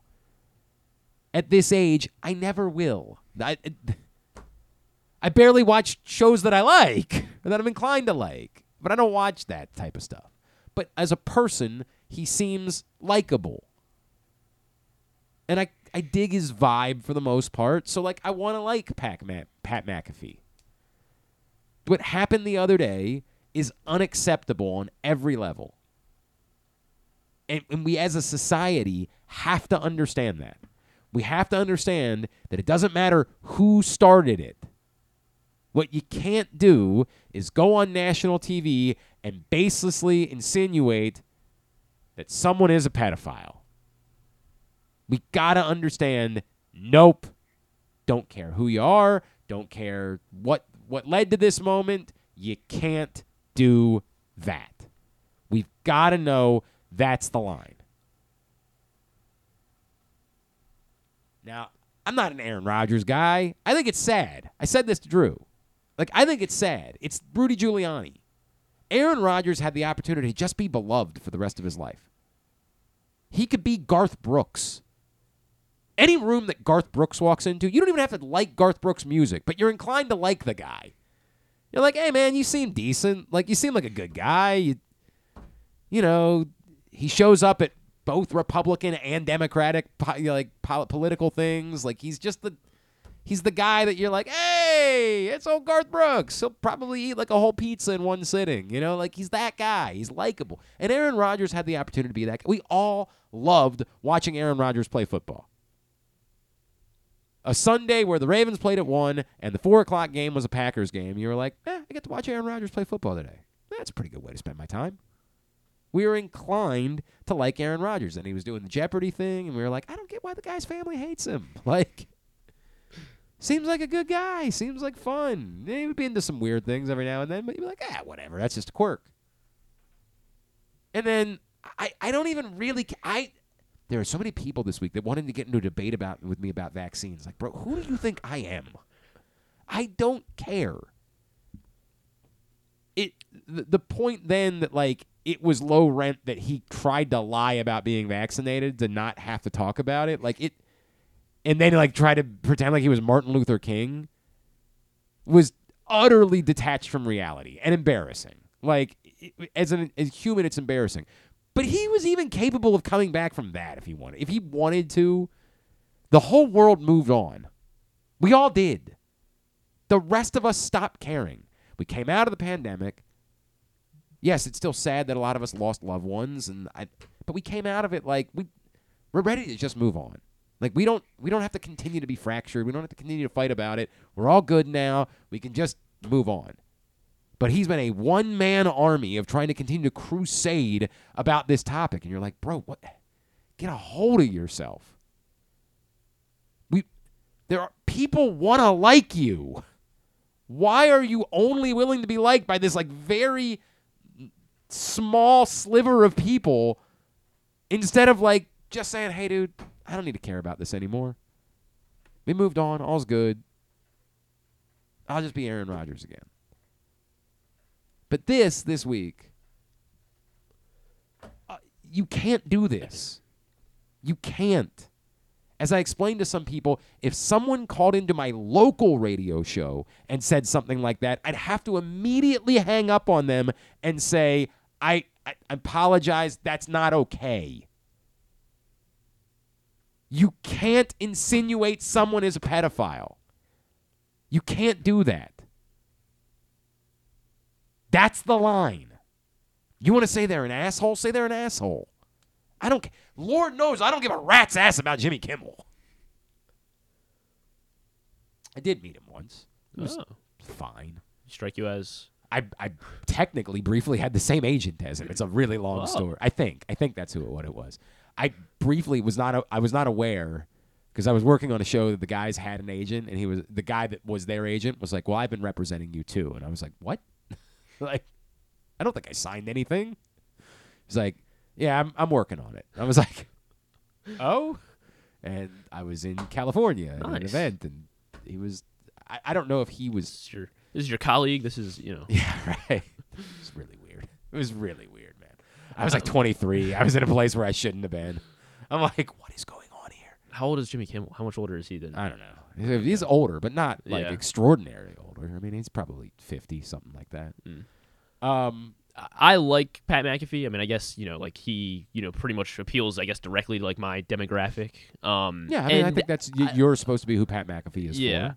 Um, and I was, I don't know, I guess I was just pretty unmoved by it. Like just everything that you know they that Pat Mc- McAfee does and, and Aaron Rodgers, I just, eh, I'm able to like, I don't know, I guess just completely dismiss it as soon as they move off of football. I, you know, everything that they say, I take absolutely with not even a grain of But, salt. and, and look, man, I, it's that's a different conversation. Like, why does why does why is he, I- especially because Aaron Rodgers has proved he is such a, a goof. Yeah, like, I- but I don't. That's the, I just don't care. This is one thing. I I'm I think it's sad for Aaron Rodgers, for someone that could be beloved by the masses for the rest of his life. That's just chosen. I don't want that. It, it probably explains a little bit about his family and a little bit about like it probably explains a bit that he just doesn't like he's he's got to be and maybe you know it's part of what's made him a great football player i don't know i don't i can't get in the psyche of aaron rodgers but it's a bummer because he's the type of person that five years ago i would have thought was going to be a beloved figure for the rest of his life for for almost every american and he's been more hell-bent on being beloved by this very small group of people these conspiracy theorists he wants to be their hero he like wants to represent the flat earthers. And that whatever, man, that's your right. I'm not like I'm not even trying to take that away from him. I it, to me it's sad. I would but it's his right. If that's what he wants, that's what he wants. I don't care about any of it. I really don't. You want to be a conspiracy theorist, you want to be God bless you. It doesn't really hurt anybody else. This is my like the libertarian part of me, right? Like do what you want to do. Do your thing. And it ain't, it ain't hurting me over here. I'm good. But there's there's one line. You don't get to insinuate that someone is a pedophile on national TV. You don't get to do that. And as the host of the show, and this is the problem, and somebody said it this way Pat McAfee likes all of the benefits of the platform that he has without wanting to acknowledge that they also have to have responsibilities. This isn't some you're on national television in front of a massive audience. You can't co-sign. You can't let that go unchecked. That's the line. Again, I don't have his audience, which is fine. But if somebody came coming on, off real jealous right now. yeah, that's exactly what it is. If someone came on this show and did the same thing, I don't care if it's my the, the guest that I like the most. I'm not even going to do the hypothetical like I'm not going to throw a name out because that's not a line I want to go. What if. Drew said? Well, if Drew said it, it'd be the easiest. um, it could be the, the best guest we ever had. If they came on here and said what Pat, what Aaron Rodgers said to Pat McAfee, I could never uh, let them on the show again. They without them having to do the the total. Dude, I really effed up there. I really effed up. That was unacceptable. I'm sorry. And it would suck, and I would hate that. But that's the responsibility that you have you can't just amplify that type of nonsense. And all the other stuff, man, I don't care. I don't if he goes on every week and says the moon is made of cheese, I don't give a rat's ass. It doesn't I something really weird happened this week, and I'm actually genuinely hurt by it. Someone that I like and that I worked with for a long time, like showed their ass to me this week in the aftermath of this like one innocuous tweet where they like went through like searched anytime I might have said the name Epstein on Twitter. Like well you've tweeted about Epstein.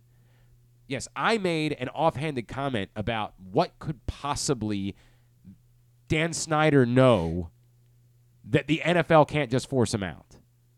But you know what I never did? Say I think Roger Goodell is a pedophile. Or maybe Roger Goodell is a pe- never. Because that's the line. You don't say this per- name this person might be a pedophile. You don't do that. That's it. That's the line. You can do whatever you want. I, I don't care about Jimmy Kimmel. The number of dude bros this week on Twitter. Oh, you're just simping for Jimmy Kimmel. I don't give a flying F about Jimmy Kimmel, man. I never will. Unless tomorrow somebody wants to tell me that I'm working with Jimmy Kimmel and I'm getting paid a whole, whole a lot of money. And that's the case, then a number one guy over here. Is that job available? Let's talk about it. I'll never care. I'll never care in my life. And it could be Jimmy Kimmel, it could be anybody else. And my point is that Pat McAfee doesn't just get to do like coming on the next day, like, hey man, I think he was just talking S. Dude, that's not okay. You you have to be the one to say, ah, you know what, man, we screwed up there. We needed to shut that down. We we needed to stop that. And living in fear of Aaron Rodgers' sycophants, that sliver of the internet, like turning on you, ah, ah, that's rough, bro. That's a rough look for a guy that I want to like. For a guy that, again, I, I think is more of a positive than he is a negative to the sports media world. It, was bad. That was a low moment. That was, and I don't know. Maybe he said something since then. I don't watch the show. Maybe he's tried to clean it up. I, I, I would think that if that had happened, that people would have shared that. So the fact that I haven't seen that makes me think he hasn't, and that's sad. That- uh, to me, that's sad. It's sad that no one has gotten to him to talk about it and say, "Hey, man, let's have a conversation. Let's have a conversation about what it means to be a national television broadcaster with a major audience and the responsibilities that come with that." You don't have to trash Aaron Rodgers. You don't have to say he's a piece of ass. But you got to be willing to say we can't let somebody make a suggestion, name a person, and suggest they might be a pedophile. We just can't. That's got to be it. That's the line. You can't do that. And it just doesn't. I don't know why that's that hard. You don't have to say, I I love Jimmy Kimmel and I hate Aaron Rodgers. You don't have to say any of those things. All you got to say is this is the line. This is where it ends. This is this is the one. It's the buck stops here. And go from there. So that was my point, and it got gross. Like that, I, I was really saddened by like a, a former colleague of mine that like just went off the reservation, like completely off the reservation. Like I, I, I don't know if it's just like once you've decided that you're in this world where like you want to, you want to believe in conspiracy theories. I've always found like people like that to be interesting in a way. I I don't know if it's because you want to believe you're smarter than everybody else. You want to like I'm very comfortable acknowledging I'm not smarter than everybody else. I have no problem with that. I know I'm not. Oh boy, do I know I'm not. And I've always thought that like the conspiracy theory thing is like I'm I'm not okay just accepting that I'm not smarter than everybody else. I have to know more than everybody else does. And so you just accept things as fact, but I don't. I, the the conspiracy theorist mind is fascinating to me. It, it is. I, I don't. I just don't know where it comes from. The rest of us are like, yeah, dude. Like I might. I'm not the dumbest guy in the world. I know that, but like, I'm not a doctor. I I didn't go to law school. I I know about stupid sports. Like I know the members of the band U2. Like that's my I'm pretty good at trivia. Like I'm okay. But I'm not I, it's easy for me to say I don't I don't know enough to know. I've just always been fascinated by that. And the people that like cling to that and it just feels like to them and it's, it's very small, Aaron Rodgers now become a deity because he's like speaking on behalf of them, this conspiracy theorist world. And it's it's, it's like if you if you if you even and I'm not even trying to I don't even want to shut Aaron Rodgers up or say you shouldn't it's just this. You can't do this. Do whatever you want, Jack. Go out, say the turn of the frogs gay. I don't care. They turn of the frogs gay. There you go. Alex show. do that. I don't care. But you can't do this. This is the line. This is where it ends. You can't make an insinuation that someone specifically is a pedophile. Unless, you know, there's definitive proof that there are. They are. Then say whatever you want. Not a sermon, just a thought. I don't know how we move on from this. Yeah. It's a very. Uh, I mean, yeah, it is sad because right before it, he was giving like good. For like, I think they had asked like, you know, would you play Lamar Jackson this week or something, and he was like, no, I, I wouldn't, I wouldn't want him to play. I saw a lot of people sharing that type of stuff, and I was like, I, that's that's the sad part about Aaron Rodgers. Like Yeah. he could just be this guy.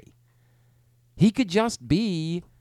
Once a week, you know, forty minutes. I guess that they. He, I don't- he's I it for a don't- I mean, I- I- I don't know But, you about know, that, but, like, actually talk could- about football. He could do it wherever he wanted to. He doesn't have to be Pat McAfee. He could do it like he could get hired by whoever and, and be a really solid football analyst and have fun. And Sounds like he's not going to let himself get hired by anyone. I mean, that's he's. Besides, I guess. "Eh, I'm anti-corporation. I'm anti every like, bro. What the f? It's just tough, man. It's a tough way to go. It's tough. It's a tough way to live. God bless you, but you can't come on and say somebody's a pedophile or insinuate that someone is a pedophile. You can't do that. All right. We'll get to segment number three of the Tyus Bowser Show. We are going to do that when we come back in. Special guest Malik Hamm from a little bit earlier on this week. We'll do that. Um, in fact, next. You want to do? You don't want to do tidbit and tubular first and then do that, do you? Um, I mean, it's up to you. I just have this awkward. I got a lot of stuff I got to get done. Right. It's really my issue. I know I'm all Uh, over- then- then- okay, then we today. should do- today I we'll am do- all over the place. You want to do tidbit, tubular, and end the show? Yes. With segment number. all right, Yes. we'll do that. I believe that works. That's the plan. It's Glenn Clark Radio. Brace yourselves for an unparalleled game day experience at the new Green Turtle Bet Park Sportsbook in Canton and Towson. Experience the thrill of live in person betting with Baltimore's only state of the art Vegas viewing TV experience. Choose between a person to person experience with their on site tellers or the convenience of their self bet kiosks to place your bets. Gather your betting buddies and head over to the Green Turtle Bet Park Sportsbooks today. Green Turtle Bet Park Sportsbooks in Towson and Canton, the ultimate destination for game day excitement, great food, and live in person betting. Must be 21. Please play responsibly. Gambling problem? Go to mdgamblinghelp.org. Gambling can be a fun and entertaining experience, but there are risks involved. If you're planning on betting on the game at the casino or on your phone or computer, know your limit, stay within it. Set a budget and a time to stop. Remember, gambling isn't a financial solution and it doesn't mix well with alcohol or drugs. Know the risks and have a plan before you begin gambling. For free and confidential services, call 1 800 Gambler 24 7 or go to helpmygamblingproblem.org. Make the most out of every day in your Toyota RAV4. Available in hybrid or gas only models. A RAV4 can get you where you want to go in style. Check out buyatoyota.com for deals on new RAV4s from your local Toyota dealer today. There's so much focus on sports betting these days, but I want to talk about an area that nobody wants to gamble on where you choose to go out and spend your hard earned dollars to eat. The Costas Inn is no gamble at all. The quality on their menu is outstanding, and the value is off the charts with a great and varied list of specials Monday through Friday. And the staples of the menu, whether it's salads, burgers, fish, they're all fantastic. And I haven't even mentioned the crabs or crab cakes yet. So check out the menu for yourself at costasin.com. When choosing a place to dine, never gamble on the food you put in your belly. The Costas Inn at 4100 North Point Boulevard or call 410-477-1975 for reservations and your steam crab orders.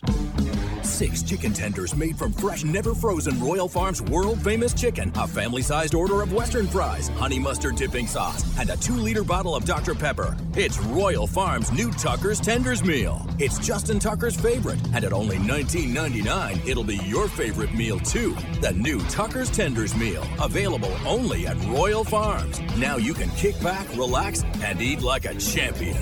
Real fresh, real fast, Royal Farms.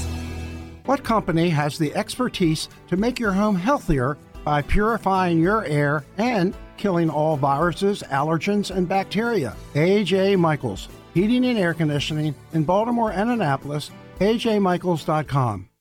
Come for a game, stay for everything else. Book an unforgettable fall getaway in Charm City. Enjoy only in Baltimore festivals, mouthwatering eats, and endless entertainment. Treat yourself to a staycation in the heart of downtown or try one of the city's many charming neighborhood hotels. And don't miss out on packages for free parking, breakfast, and more. Plan your stay at baltimore.org/slash hotels. Don't forget about Project Game Day after every Ravens game this season. It's kind of like this show, except Rita's also there, so I actually think it's pretty good. But hey, you're already here now, so why don't you go ahead and keep listening to GCR? A reminder: We're hoping that Stan the Fan is going to be back in action. We know he's going to be doing some of these shows next week, and we're hoping he's going to be able to do his show again starting next week. As uh, Stan's been a little under the weather, although I am doing a picks video with him today, so I think that might be uh, a grand reopening of the Stan the Fan uh, content factory or something like that. So hopefully you'll be seeing more Stan the Fan here in the next couple of weeks. So Michael Brantley has announced his retirement from Major League Baseball. Very fine player. Obviously, injuries, you know, hurt him the last couple of years, but very nice player. I was a little surprised, caught off guard when I was reading the tweet where I it said he was a five-time All-Star. I'm like, Michael Brantley was a five-time All-Star? Because what I said to Griffin was, I'm convinced there are Hall of Famers that didn't have five All-Star appearances. Now, I wasn't able to find a quick list of like the uh, Hall of Famers with the fewest All-Star appearances, but I just searched the term, and one of the first things that popped up, Robin Yount, only a three-time All-Star. Robin Yount, who you immediately think of is certainly one of the greatest players in Brewers history, one of the greatest players of an era. As Griffin pointed out, a two time MVP and just a three time All Star. Griffin said, dude, in 1989, Robin Yount was the MVP and wasn't an All Star. Now, there's two things worth pointing out. I don't remember when they expanded All Star rosters, and that's part of this, right? Like, because they did Right. at whatever year, and I think they did it twice. They expanded All Star rosters, and it almost it almost makes it laughable. Like when we say Michael Brantley's a five-time All-Star, it's it's not fair to compare that to a player from a previous era and how many All-Star appearances they had. But it's also one of the goofy things that I've always brought up. Unlike as silly as the Pro Bowl concept is in the NFL, at least they don't announce it till the end of the year. It's always been goofy AF that we recognize all-star appearances and the way that we measure a player when they do it at the not even the halfway point of the season. Like the there's so much baseball left to be played. And we're defining a player by like who played well for a couple of months. And then we talk about it like it's the story of who they are afterwards. We say, well, this guy was a six time All Star. Well, did he was he ever good after the All Star break? Probably, I'm gonna guess. But it's the hilarity of it. Like we we give these we define players by this accomplishment, despite the fact that it's like a two month accomplishment. Some of these guys, like, I, I don't I, I would have to go back and look at Robin Yount's 1989 season. Like Robin Yount might have been hitting 230 for the first couple of months, and all of a sudden was you know a world beater after that it's just always been silly that we talk about all-star appearances in baseball and we've never come up with like I guess they're doing an all MLB team now, Right. Yeah. but nobody has accepted that as a defining way to They also didn't announce it until what was it like December? They didn't When then They had spent like 6 weeks giving out awards and then one night they're like tonight's the night of the all MLB announcement. I'm like, "What the f?" We stopped award season 6 weeks ago. Not just baseball season. These guys haven't played a game in 3 months. And now you're doing this? Weird as hell. Maybe the day after the end of the regular season would be the more appropriate day to do this. Weird. Um, and because it didn't come around, I, I don't know if it'll ever catch on as like the way, but the way we talk about a player, like when Michael Brantley announces retirement, is we say he's a five-time All-Star. I hope that maybe one day we'll we'll we'll, we'll feel this way about uh, who even votes on all MLB. Is it um good question. like is it just good question. like does Dave Revson just sit in a room like this is who I think is an All MLB player? I don't know, Early Wynn apparently was never an all star. but I don't I don't know enough about Right, right. th- that era of baseball to know what that means. Like, were they doing All Stars then? I, do, I don't know. No idea. Uh, Bert Blyleven, I think, was only he was only a two time All Star. Baseball, we're more inclined to like look at career numbers Right. than we are in other sports to define like someone's greatness. But yeah, it's kind of goofy that for those two, you never happen to be good enough for those two months. That you made an Fergie. Jenkins, only three time All Star. but he was an all star at hauling rocks out of my backyard. Don Sutton, four time All Star. Have we ever tried to reach out to Fergie Jenkins? I think we did. Did we? Oh, what? I, I It's what not. happens. It's not the right time of year to Yeah. be trying to do this. You know, like we were talking about the Ravens right now. It's not the right time of year to revisit my Fergie Jenkins remodeled my backyard story. But we've actually never dealt with it, and we're 20 years removed. And I don't know how old Fergie is. He's probably got 80, four or something like that now. I, it's very likely he doesn't remember. He did remember, or whoever was on running his Twitter, whether it was him or who somebody else running his Twitter, validated the story when I told it seven or so years ago. But like today, I don't know if Fergie Jenkins would sort of be like, dude, I don't, I, I don't know who you are. I don't know, but it's straight shoot. Ferguson Jenkins remodeled my backyard one day when I lived in Arizona. I came home, and there was a man hauling rocks, and I said, "That guy looks familiar." And my then girlfriend said, "Oh, that's That's Fergie. that's Fergie." It's like Fergie. It's Ferguson Jenkins, baseball Hall of Famer, working on my tiny apartment, the, the six feet of the six square feet of backyard that we had in my tiny apartment in, in Tempe, Arizona. All MLBs are determined by a fan vote, a panel of, consisting of media members, former eh, players, yeah, and baseball officials. I, th- I hate saying this, but in I don't think you can include the fan vote. I mean, unless it's like a very small percentage, Right, it's like like like 20. I would say like that's too much. ten percent. Mm. Like it's got to be a very small percentage on the fan. Career leader in uh, All MLB selections. It's apparently it was established in 2019. So who has the most All MLB? might be the first year I've ever heard of it. Who has the most All MLB? What Shohei? Yes, Yeah. Shohei. He's a six-time Yeah. All MLB year. I would think that Trout was mostly every year, although he was hurt the one year. All right, never mind. Whatever. Whatever. All right, let's get a let's do this. Let's get a tidbit. Then we'll do tubular, and then we'll bring you uh, segment number three of the Tyus Bowser Show after we take a break. Tidbit of the day is brought to you today by your local Toyota dealer and buyatoyota.com. The Toyota Tacoma comes in a range of models and trim lines, so you can choose the perfect Tacoma to reflect your unique personality and driving habits. Check out buyatoyota.com for deals on new Tacomas from your local Toyota dealer today. Uh, Jay Kuda throws this one out there. The last two national champions, college football national champion uh, coaches, were born on December 23rd. Will it become three years in a row? Who else was born on December 23rd? Jim Harbaugh. Shut the F up. Jim Wait, so, and so Kirby Smart. Smart. Oh, there's not a. and Jim Harbaugh are both born on December 23rd. Oh, it's just the coach that won the last two national. Yeah, I thought yeah, you meant the last two coaches. Like this would be really. Oh, oh, yeah, yeah, okay. If So I like did- if Dabo Swinney was also born on December 23rd, to be like, what the f is going on? So there's a chance it could be three When's years in a Kalen row. DeBoer's birthday? Well, good question. Kalen DeBoer. Let's see if I'll, I'll be the judge of whether or not this is a national championship birthday. October 24th. Hmm.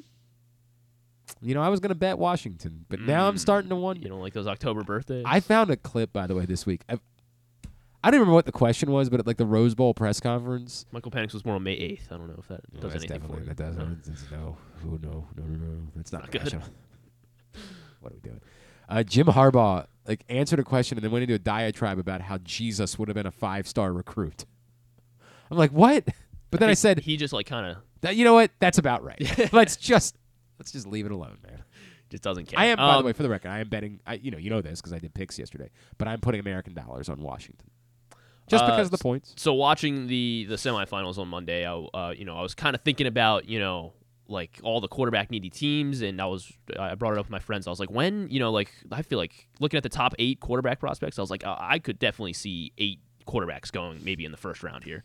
It's not going to happen. It is not going to happen. Not eight. Yeah, well, just I, I- and I think it was uh you know it's been magnified because of how bad all the injuries to quarterbacks and so how bad quarterback play has been. So Yeah, like a it. lot of teams, um, but Right, it did like make me Cincinnati think, doesn't need a quarterback. Right, right. They just need a quarterback to be on the field. Um, so uh, it made me think though the most first round drafted uh, or the first round with the most quarterbacks drafted. Uh, There have been three times, three instances of five quarterbacks drafted in the first round. well, the Jake Locker year, like, um, uh, he is not on. He's not in the list of these top three years. was it the Christian Ponder year then? Uh, you know, That doesn't. I, I remember that being a year there were a bunch of quarterbacks maybe only four. because that was like everybody was laughing about how how much they were reaching because there had been a run on quarterbacks. 2011 draft.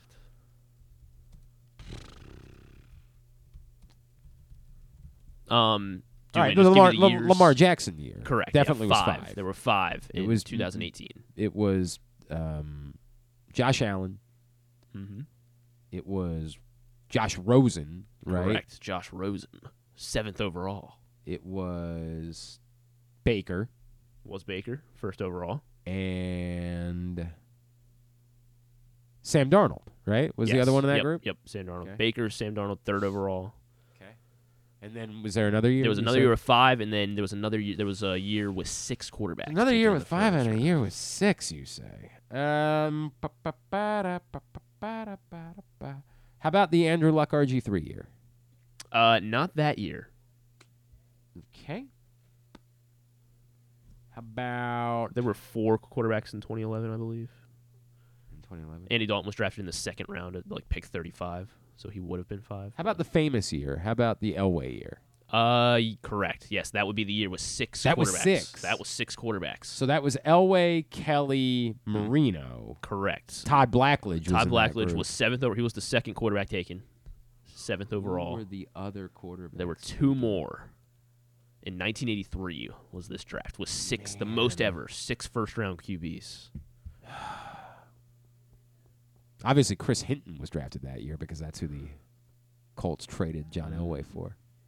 Had a nice career. Arguable Hall of Famer. Uh, I don't remember. I really don't remember who the other quarterbacks were that year. Uh, 15th overall was Tony Eason. Tony Eason. Okay. All right. 24th overall was Ken O'Brien. Okay. All right. 27th overall was Dan Marino. Dan Marino. Yeah.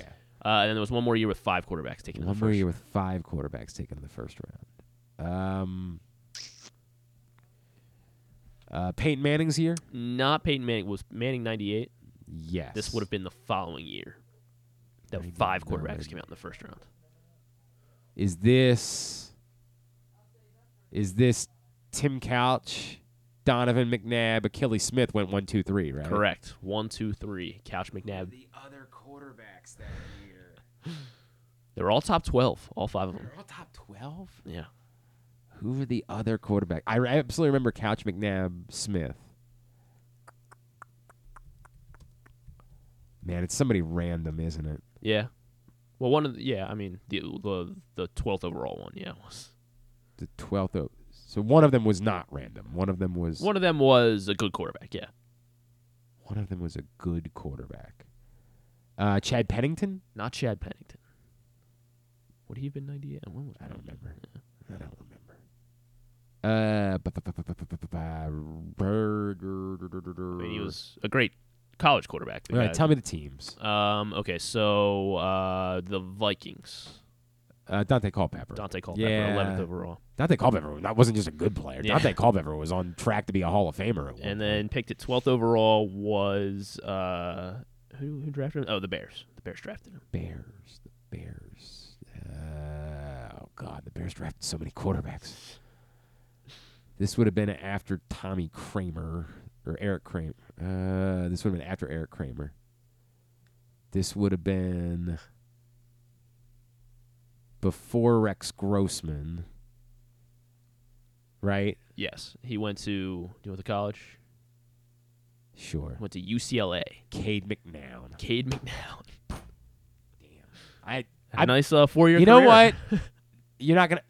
I was thinking it might have been Cade McNown. I remember that draft getting a lot. I remember watching that draft from like start to finish. This is back when the draft was on Saturdays.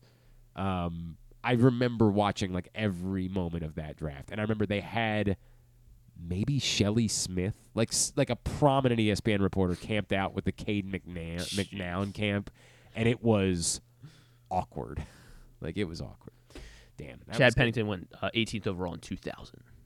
Okay, that was a year, a year Yeah. off, year off. You wanna name all the 2011 quarterbacks? The four in 2011? There were four in 2011. Yeah. Uh, 2011 would have been 20. Uh, well, wasn't Russell Wilson because he wasn't a first round pick. Yeah. Uh, 2011. Was he 2012? I think he was. He was 2012. Yeah, I think so. I believe you. Uh, 2011 would have been. Uh, oh God, God, is that Cam? This was yes. Cam Newton was Cam Newton. one. Outside of the quarterbacks, this was a good first round. J.J. Watt. Okay, so this was the locker, Correct. Yep. locker and Ponder, Mm-hmm. and Someone went in between and them. Gabbert. Blaine Gabbert Yeah. 10th overall. So that I can't believe there wasn't a fifth quarterback taken because why in the f are you taking those guys? Uh, cause, so Andy Dalton and Colin Kaepernick went in the second the round second round. as like the third and Turned out to be a lot pick. better than the three guys that went after Cam Newton. Turned out to be a lot better. All right, very good. That's a tidbit for the day. Tubular is brought to you today by Superbook. If you're thinking about betting the uh, championship on Monday night, the line has moved again. Michigan now a five point favorite. What what happened? Why was there news about something, or did I miss something? Dylan Johnson? Yeah. Michigan now up to a five point favorite at Superbook in Monday night's title game. Use the code Glenn Clark 23 when you sign up. You'll receive up to $250 on a same day first bet match, win or lose. Superbook.com or download the Superbook app. And by the way, the FCS championship game, which why in the F do they play that on a Sunday? What is wait. that? Are you sure it's not tomorrow? I am 100% Really? certain it's not tomorrow. Oh, and I yeah. remember everybody freaking out about it last year, and I'm being like, that's got to be some goofy one off thing. They are, key- it's Sunday on ABC. They should play it at like Why wouldn't 10 it be the a.m.. lead in tomorrow to the Raven- two football yeah. games? Why wouldn't you play that at 12 o'clock? Let it be your lead in to the two. I don't, it don't make a lick of sense. Uh, South Dakota State, a 13 and a half point favorite over Montana in the uh, FCS championship game, which is Sunday. Again, but those things at Superbook. Use the code Glenn Clark 23 when you sign up. Here's the rundown for the weekend, totally tubular wise. Tonight, the only local team in action, Mount St. Mary's, 7 o'clock against Canisius on ESPN Plus. Tomorrow, Ravens Steelers 4:30 on ESPN and ABC, both networks as well for Texans Colts at 8:15. I imagine that's Buck and Aikman for that game tomorrow night. Monumental UNC Wilmington and Towson at two o'clock tomorrow. Uh, the Maryland women take on Purdue at 4:30 tomorrow on Big Ten Network. Uh, ESPN Plus, Colgate and Navy at one o'clock. Bryant and UMBC at one o'clock. Lehigh and Loyola at five. YouTube tomorrow. Coppin State and Delaware State at four. Uh, Delmarva Sportsnetwork.com for Morgan State UMES tomorrow at four. And on Sunday, CBS Browns Bengals at one. Eagles Giants at 4:25. These local games. I don't know if I can watch any of these games on a boat. I don't know how that's going to work. I'll still have internet for a little while. Like you don't lose signal Until you're like- a little while out there. Fox has Vikings Lions at one, Cowboys Commanders at 425. Of course, the Sunday night game on NBC is Bills Dolphins. Maryland hoops at Minnesota on Sunday 5:30 on Big Ten Network. Mount St. Mary's at St. Peter's at two on ESPN Plus on Sunday. And as I mentioned, the FCS championship game Sunday at two o'clock for reasons. Yeah. I mean, like I, ESPN just redid their deal with the NCAA. If I'm the NCAA, the first thing I say is, "Yeah, we ain't doing that anymore." Why in the world? Or like tonight. yes, been- tonight. would've been- tonight, last night, when there's no football to watch on a Thursday night, and all we've been doing for Thursday nights for the last six months is watching football, and we're all like wandering around like zombies. What do we do? Last night probably would have been. Probably would have been a perfect night to play the FCS championship game and have an audience for it because we're inclined to watch football on Thursday nights. We're like, all right, this is Yeah, football. my, my mom texted me. She was like, "Why is there no football tonight?" And I was like, "I guess because it's week 18." Or one of Like, these one-off bowl games. Why wouldn't they just say like? uh, And what? How does it behoove the Arizona Bowl to run on a Saturday against real bowl games when they could just say, "Hey, let's run it next Thursday"? Why wouldn't one of these one-off ball games be like, "You guys, you're willing to wait three extra days? It's not. We're not asking you to wait three weeks. Just three extra days, so we can have a, Wyoming and Toledo. Yeah. a Thursday night by ourselves, no competition, and everybody's used to watching football on Thursday nights." I, I, I'm not the smartest man. I said that already. We already had that conversation. I know I'm just as dumb as everybody else, but it just seems like that would be a more appropriate way of doing things, Griffin. Um, there's not a whole lot uh, otherwise. Uh, on Lifetime tonight is the the series premiere of The Prison Confessions of Gypsy Rose Blanchard. This is the I've heard about Gypsy Rose. She's the she's the girl. She had she uh, Mun- murder. yes, Yes. She had But- Munchausen syndrome. Yes. And uh, she she killed her mom when she was ten. But her mom had been like abusing her. Yes. Yeah. So Yeah, it was kind of like interesting. yeah. Okay. Um and she's like I don't know why but like on like social media like Instagram she's got like 5 million followers now or almost 5 million or something. interesting. And so people are very interested in her I don't So know all the details of the story. Neither do but I. I know it's gotten a lot of attention. Yeah. Um that is really the only thing. New episode of Reacher on Prime. I believe the Golden Globes are on Sunday. I was going to Griffin. get to, I was going to go in order. You said there's not really anything else. Not tonight not really. Okay. There's a, a Good Grief on Netflix. It's a Dan Levy movie. Okay, I'm, And, I'm uh, listening. Yeah, I'm a fan. yeah. And uh, he- his writer and directorial debut. It looks really sad. Oh, Yeah, like that. um, and then yeah, Sunday night the Golden Globes, hosted by Jo Koy. I'm not a Jo Koy. You're gonna miss him.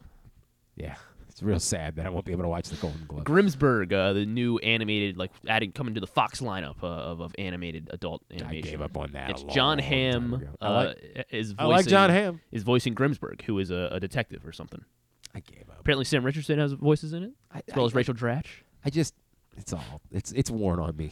Like I, I stayed with it longer than a lot of people did. I was still watching Family Guy like three years ago, but it's over. it's. Bob's Burger's great. I'm sure The Great show. Simpsons is still as good as it's always been because The Simpsons is a brilliant television show. But I just, I don't have it in me anymore. It's, I've, I've tapped out. All right, very good. Uh, We got to get a break, Uh, yes, we do. and then we'll come back in with segment number three of the Tyus Bowser Show with special guest Malik Hamm.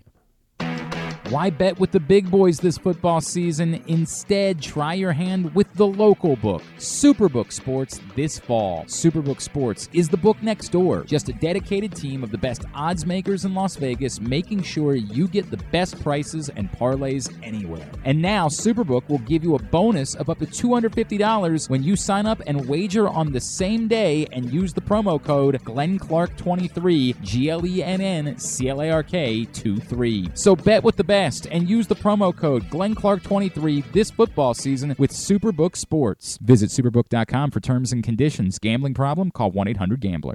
There's so much focus on sports betting these days, but I want to talk about an area that nobody wants to gamble on where you choose to go out and spend your hard earned dollars to eat. The Costas Inn is no gamble at all. The quality on their menu is outstanding, and the value is off the charts with a great and varied list of specials Monday through Friday. And the staples of the menu, whether it's salads, burgers, fish, they're all fantastic. And I haven't even mentioned the crabs or crab cakes yet. So check out the menu for yourself at CostasInn.com. When choosing a place to dine, never gamble on the food you put in your belly. The Costas Inn at 4100 North Point Boulevard or call 410-477-1975 for reservations and your steamed crab orders. What company has the expertise to make your home healthier by purifying your air and killing all viruses, allergens, and bacteria? AJ Michaels, Heating and Air Conditioning in Baltimore and Annapolis. AJMichaels.com. Whether your focus is luxury and comfort, convenience and technologically advanced connectivity, or sporty performance and aggressive styling, we've got the perfect Highlander for you. Check out buyatoyota.com for deals on new Highlanders from your local Toyota dealer today. The latest edition of Pressbox is available now, and it's our very special annual Best of issue. On the cover, we celebrate Orioles manager Brandon Hyde as our Mo Gaba Sports Person of the Year, and the Orioles as our Team of the Year. With Stan the Fan Charles and Glenn Clark sitting down with Hyde to discuss his role in creating the culture that defined the Orioles' magic season. Also inside, we recognize the top people, performances, and moments of 2023. Pressbox is available for free at over 500 area locations, including 60 Royal Farm stores, and you can always find the entire edition as well as the best daily coverage of the Ravens, Terps, and O's at PressBoxOnline.com.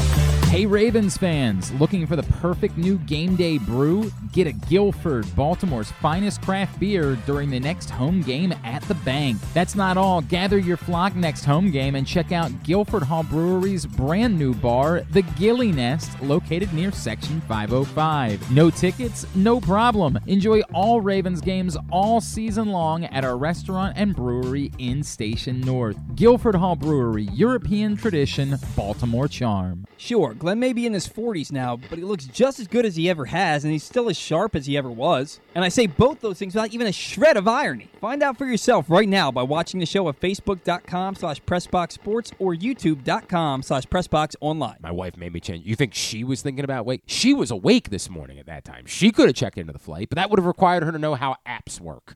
It would have required her to know how technology functions for her to be able to Surely she into uses flight. apps. Does she? How about every time she goes to the like website? She, could have done that too. Just she to could clear. have. She could have done that. Like if she's uncomfortable with the app world, she, she could have gone to the website. I said, now I'm going to have to check into the flight. She's like, well, I don't understand why. I'm like, because otherwise, we have two kids. We can't get on in the C section or else we're going to be, he's to be sitting between two strangers, the six year old. We have to get on. how much was the uh, What? how much was the money to how much money for the early bird check-in? Oh, uh, well, what do you mean early bird check-in? You click early bird check-in, No. it's like twenty bucks. That's the good news is I got uh, A thirty three through thirty six. There you go. So I don't need early bird check in. Correct. I'm confident that we will be in good position. Although You- you are in good although position. everyone takes advantage now. I don't know. No, they've know that- they've changed some of that. Yeah. Um, they're now making families board either I think after the A group or after the B group. I can't remember which. It might be after the A group. Yeah. I everybody's taking because what was happening, especially on the Florida flights, and then I know a person whose husband regularly fakes an injury Yep. and and uses a wheelchair, I which pisses help, me off so I much. I couldn't help but notice the last time I flew, I looked at I'm like, Really, you people can't walk? Bullshit. Oop, excuse me. that's fine, whatever. We're on the internet. Um, for what it's worth, Sorry, I was channeling Rita for a second. I was intending for us all to board. Like the rule is, I think for family boarding that one parent can board with the child, and I was like, the hell with that. We're both boarding. We're not. No, they we're not. you- We're not playing this bit. Yeah. But like they say that out loud, like one parent and the child. But we had two kids, Right. So I'm like, You're good. but I think at this this is when we were going to Disney World. One of them was uh, past the cutoff age. Like Southwest like says like the cutoff age is like seven. I'm like I'm sure a seven year old can go sit by themselves on a flight. I'm so sure that this is okay. I think all they're trying to do is take advantage. So somebody will have one kid, and then they'll have 12, like the themselves, the, aunts, parents, uncles, the the grand- yeah, grandparents, the 100%. whole group standing there. So, we they're were, between a rock and a rock. we a were gonna do I- that with my grandmother. I'm actually a Southwest fan. I, I'm fine with Southwest. We were gonna do it with my grandmother, and then I noticed how many people were taking advantage of it, and I was like, I will just board the flight. You you all go ahead.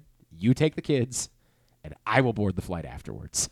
Well played, I don't want to be that guy. I just don't want to. Be but be, also, it was way more comfortable you just walking on the plane oh, alone. about a So, so it's one of those things where you were hiding in the weeds a little bit. Yep, it was well was played. Definitely some of that. So, so I'm not letting you go on vacation yet. What's that? Oh, I'm not letting you go on vacation for a few minutes. You, I know you wanted to be out of here. By I now. would like to. I, I the plan was to end this show early. So, today. but you have a great idea. by the way, this is John Coulson, Hi. the most worshipful grandmaster. You have an idea that you deserve credit for. so I didn't want to be announcing all this stuff. It's you're not. This wasn't my my baby or anything like that. True, but you had you had the idea for how to do it that that motivated what's ultimately happening. It's probably the biggest promotion we've ever done. Well, maybe am- our tenth anniversary. I that do think it's very promotion. cool, and I am very excited about it. So, so let's pull the curtain back a little bit. Yeah, Um, yeah, yeah. You guys know we've been uh, partnering up with Guilford Hall Brewery for some time. We are big fans. We Yes, have- big fans. We have done Tyus Bowser shows there. Um, we've had uh, Paige and Haley come by the studio a few times. Yep, they were here for your uh, for the drinking show- for the show. drinking they show. dropped off Yep. a bunch of beer. I think Griffin got to enjoy most of it. I think is the way that that worked You out. You liked it. Very good. Yeah. Yeah. Um, Go and he, for and he enjoyed Paige beer. and Haley. They're lovely. Um, so yeah, I like them a great deal. They're wonderful people. So we we've been developing this relationship for a long time. Like, and I, I genuinely like Guilford Hall. I, I Yep. never- the first time I, I I remember John being like, "Hey, we're gonna go to Guilford Hall Brewery," and I was like, "Guilford Hall Brewery." Yeah, it's a Like, very cool place. What? With maybe the coolest television screen I've ever well, seen in a bar. Then, and then like you pull up, and if you haven't been in the neighborhood in a long time, you're like, I don't know how I feel about. It. And then you pull up, and you're like, what? When Yeah. did this happen? Yep. Like what? and legit food too. E- Everything's great. The menu's great. Uh, everybody always makes fun of me because I order sausage, and then I'm the guy eating glizzies at the. I don't care. It's delicious. Yeah.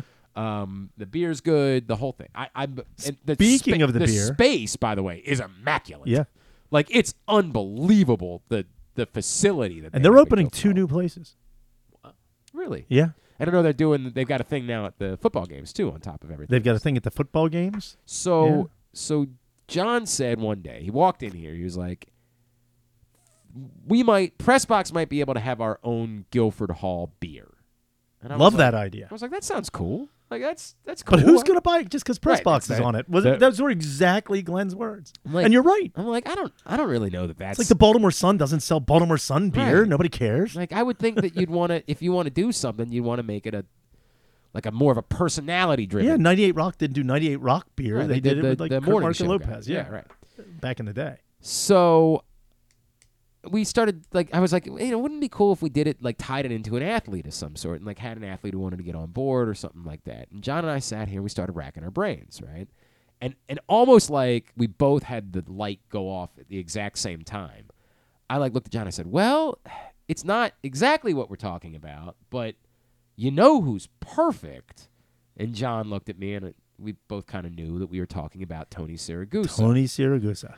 And the reason, one, is because when you think about guys that like to go out and have a beer, there's Art Donovan and Tony Siragusa. that's that's the guy. Those And are the Boog guys, Powell. right? Powell. Like those are the guys. When you think about Baltimore athletes that you associate with beer, there's there's not you know I'm not saying that none of the rest of them drink. It's just that like a few of them were so closely associated. And I think because we're we're on the heels of earlier this year, I I was so emotionally invested in Bullies of Baltimore, and I think we had just you know worked on the best of that was Yep. celebrating Bulls of, Bullies of Baltimore, and I've said that a couple times. Uh, our most listened to segment of 2023 was Tony's daughter Sammy. When Sammy came on with us the day after Bullies of Baltimore, that proved to be our most listened to segment of the year. And it resonated with me. Like it was a very emotional thing for me. And I was glad that it resonated with so many other people and so many other people enjoyed it.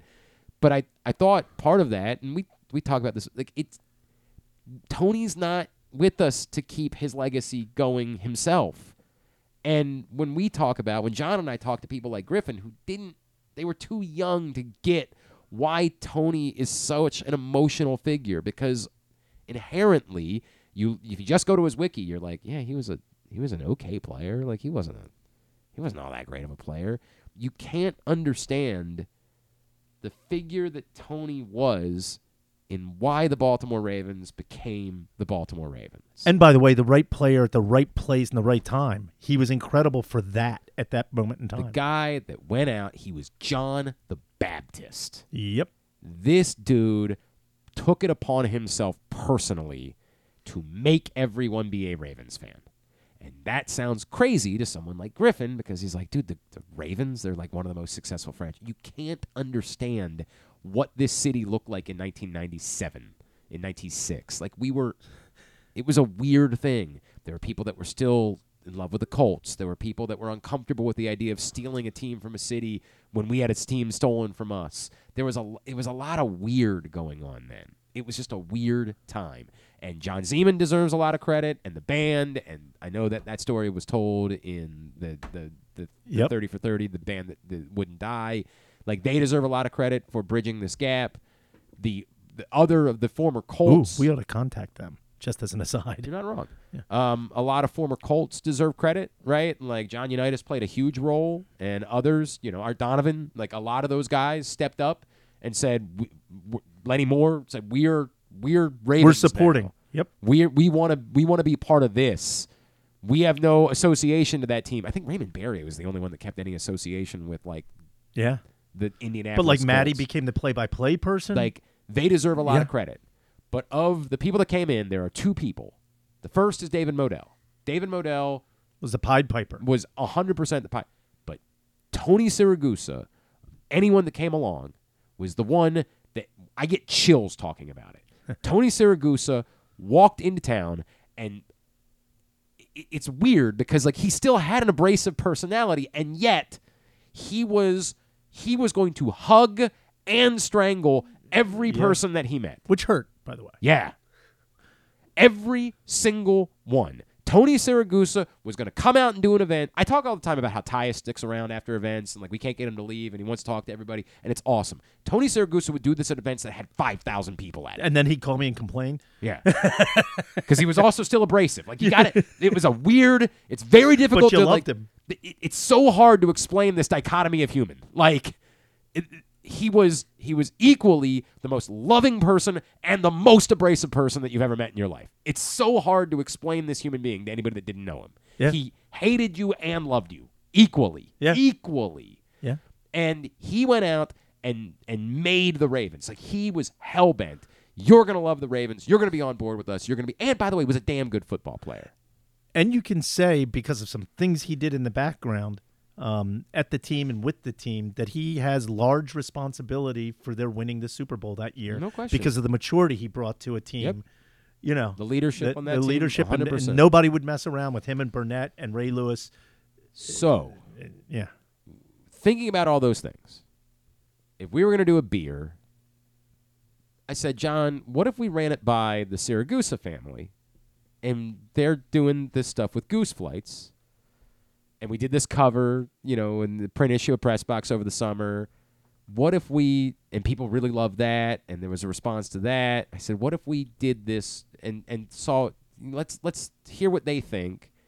And maybe this can be a win win for everybody we could raise some money for goose flights. We could celebrate Tony Siragusa and have this press box beer at Guilford Hall be a little bit more meaningful than Yeah. just the press box beer.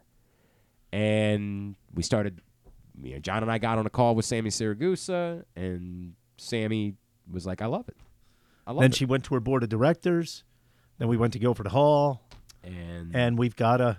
we got a beer. You, want to see the mock-up of the I'm can? really excited about a- this. Can, uh, really- uh, yeah, you I don't see know. We can we can post a picture of it. No, I don't know what the rules are. For Yeah, no, I mean there are no rules. We So this is what Well, it's going to look rules, like: Goose Flight's handcrafted lager.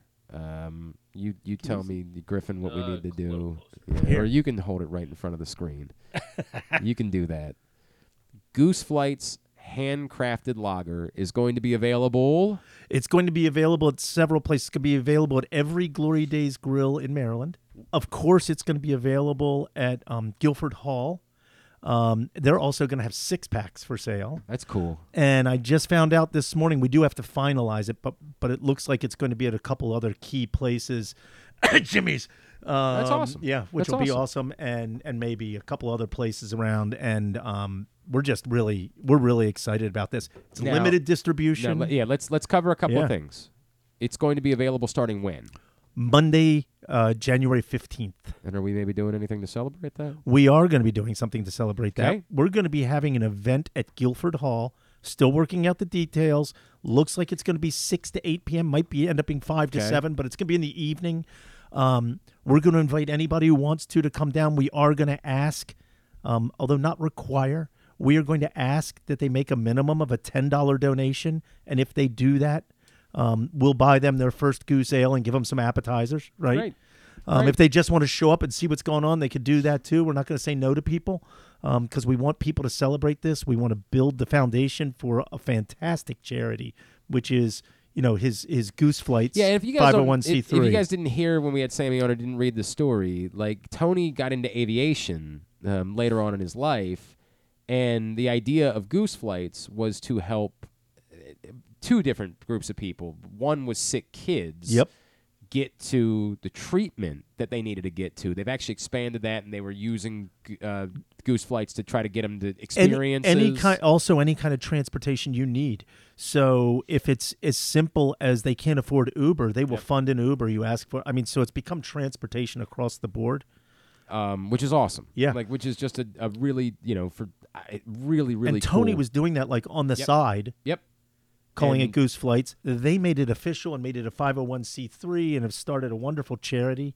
And, um, and and let's cover that part of it yeah, because two bucks out off of off of their their two dollars is being donated by the group of people who put this together, including us and Guilford Hall and Glory Days, per can sold. Um, that goes directly to Goose Flights. No, no fees or anything like that. There's no added. It's you buy the beer just like you would buy the beer, and we make the donation so on your it's behalf. it's a you know this is your proverbial win-win right like you get a delicious Guilford Hall beer and it's a cool can, so you that get to keep that's the, the, other part about it and I like we've all seen this with like the Steady Eddie cans we've seen this with like some of the other beers and like the the Ed Reed beer that everybody likes like Yep. this is a cool can There's five thousand of these cans. Five thousand. Five thousand of these cans. That's it.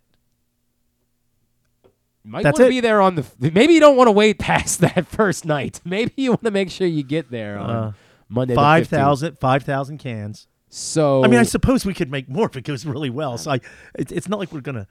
If it goes really well, I guess we would make more. But but five thousand cans um, is the initial run. I'm really excited about it. I'm really happy that we could do this for Tony's family and for his legacy. And you know, it's it's one of those. He's he's not here any longer, and you know his family's not based in Baltimore anymore. Sammy's coming in on on the fifteenth. She'll be at that event. That's awesome. Um, uh, we have a couple other uh, surprises. Yeah, we're, we're some- looking to get a couple of the working on. players Yep. from Tony's team. Um, and that night is the first ever Monday night. it's not the um, first ever, but it is. Um, there is a Oh, there was a Monday night there was a playoff Monday night game playoff before? last year. Yep. Oh, I didn't know that. Yep, I didn't remember yep. that. But there is a Monday night One of the game. first. Yeah, yeah. Monday night playoff games uh, coming right after the party. Yep. So it's like a cool Yep. football night. Stick around, watch some football, do the Yeah. whole thing. But yeah, we're going to be there at Guilford Hall Monday the 15th, and we're going to be celebrating the release of Goose Flights, and I will even drink part of a beer that night.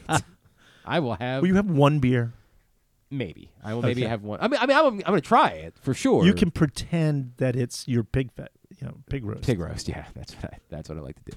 No, I'm I'm uh, really happy about this. This is very special, and um, a lot of work that went into it, and it all kind of came together. And um, Yeah, you're going to be hearing a lot about this. We have a whole hope- little hope- promotional tour. hopefully, there's a there's a there's still football being played in Baltimore on Yep. February, and you know. I, Well, then we're going to need to order is- more beer. is- Probably Is there a chance that it's available at the stadium?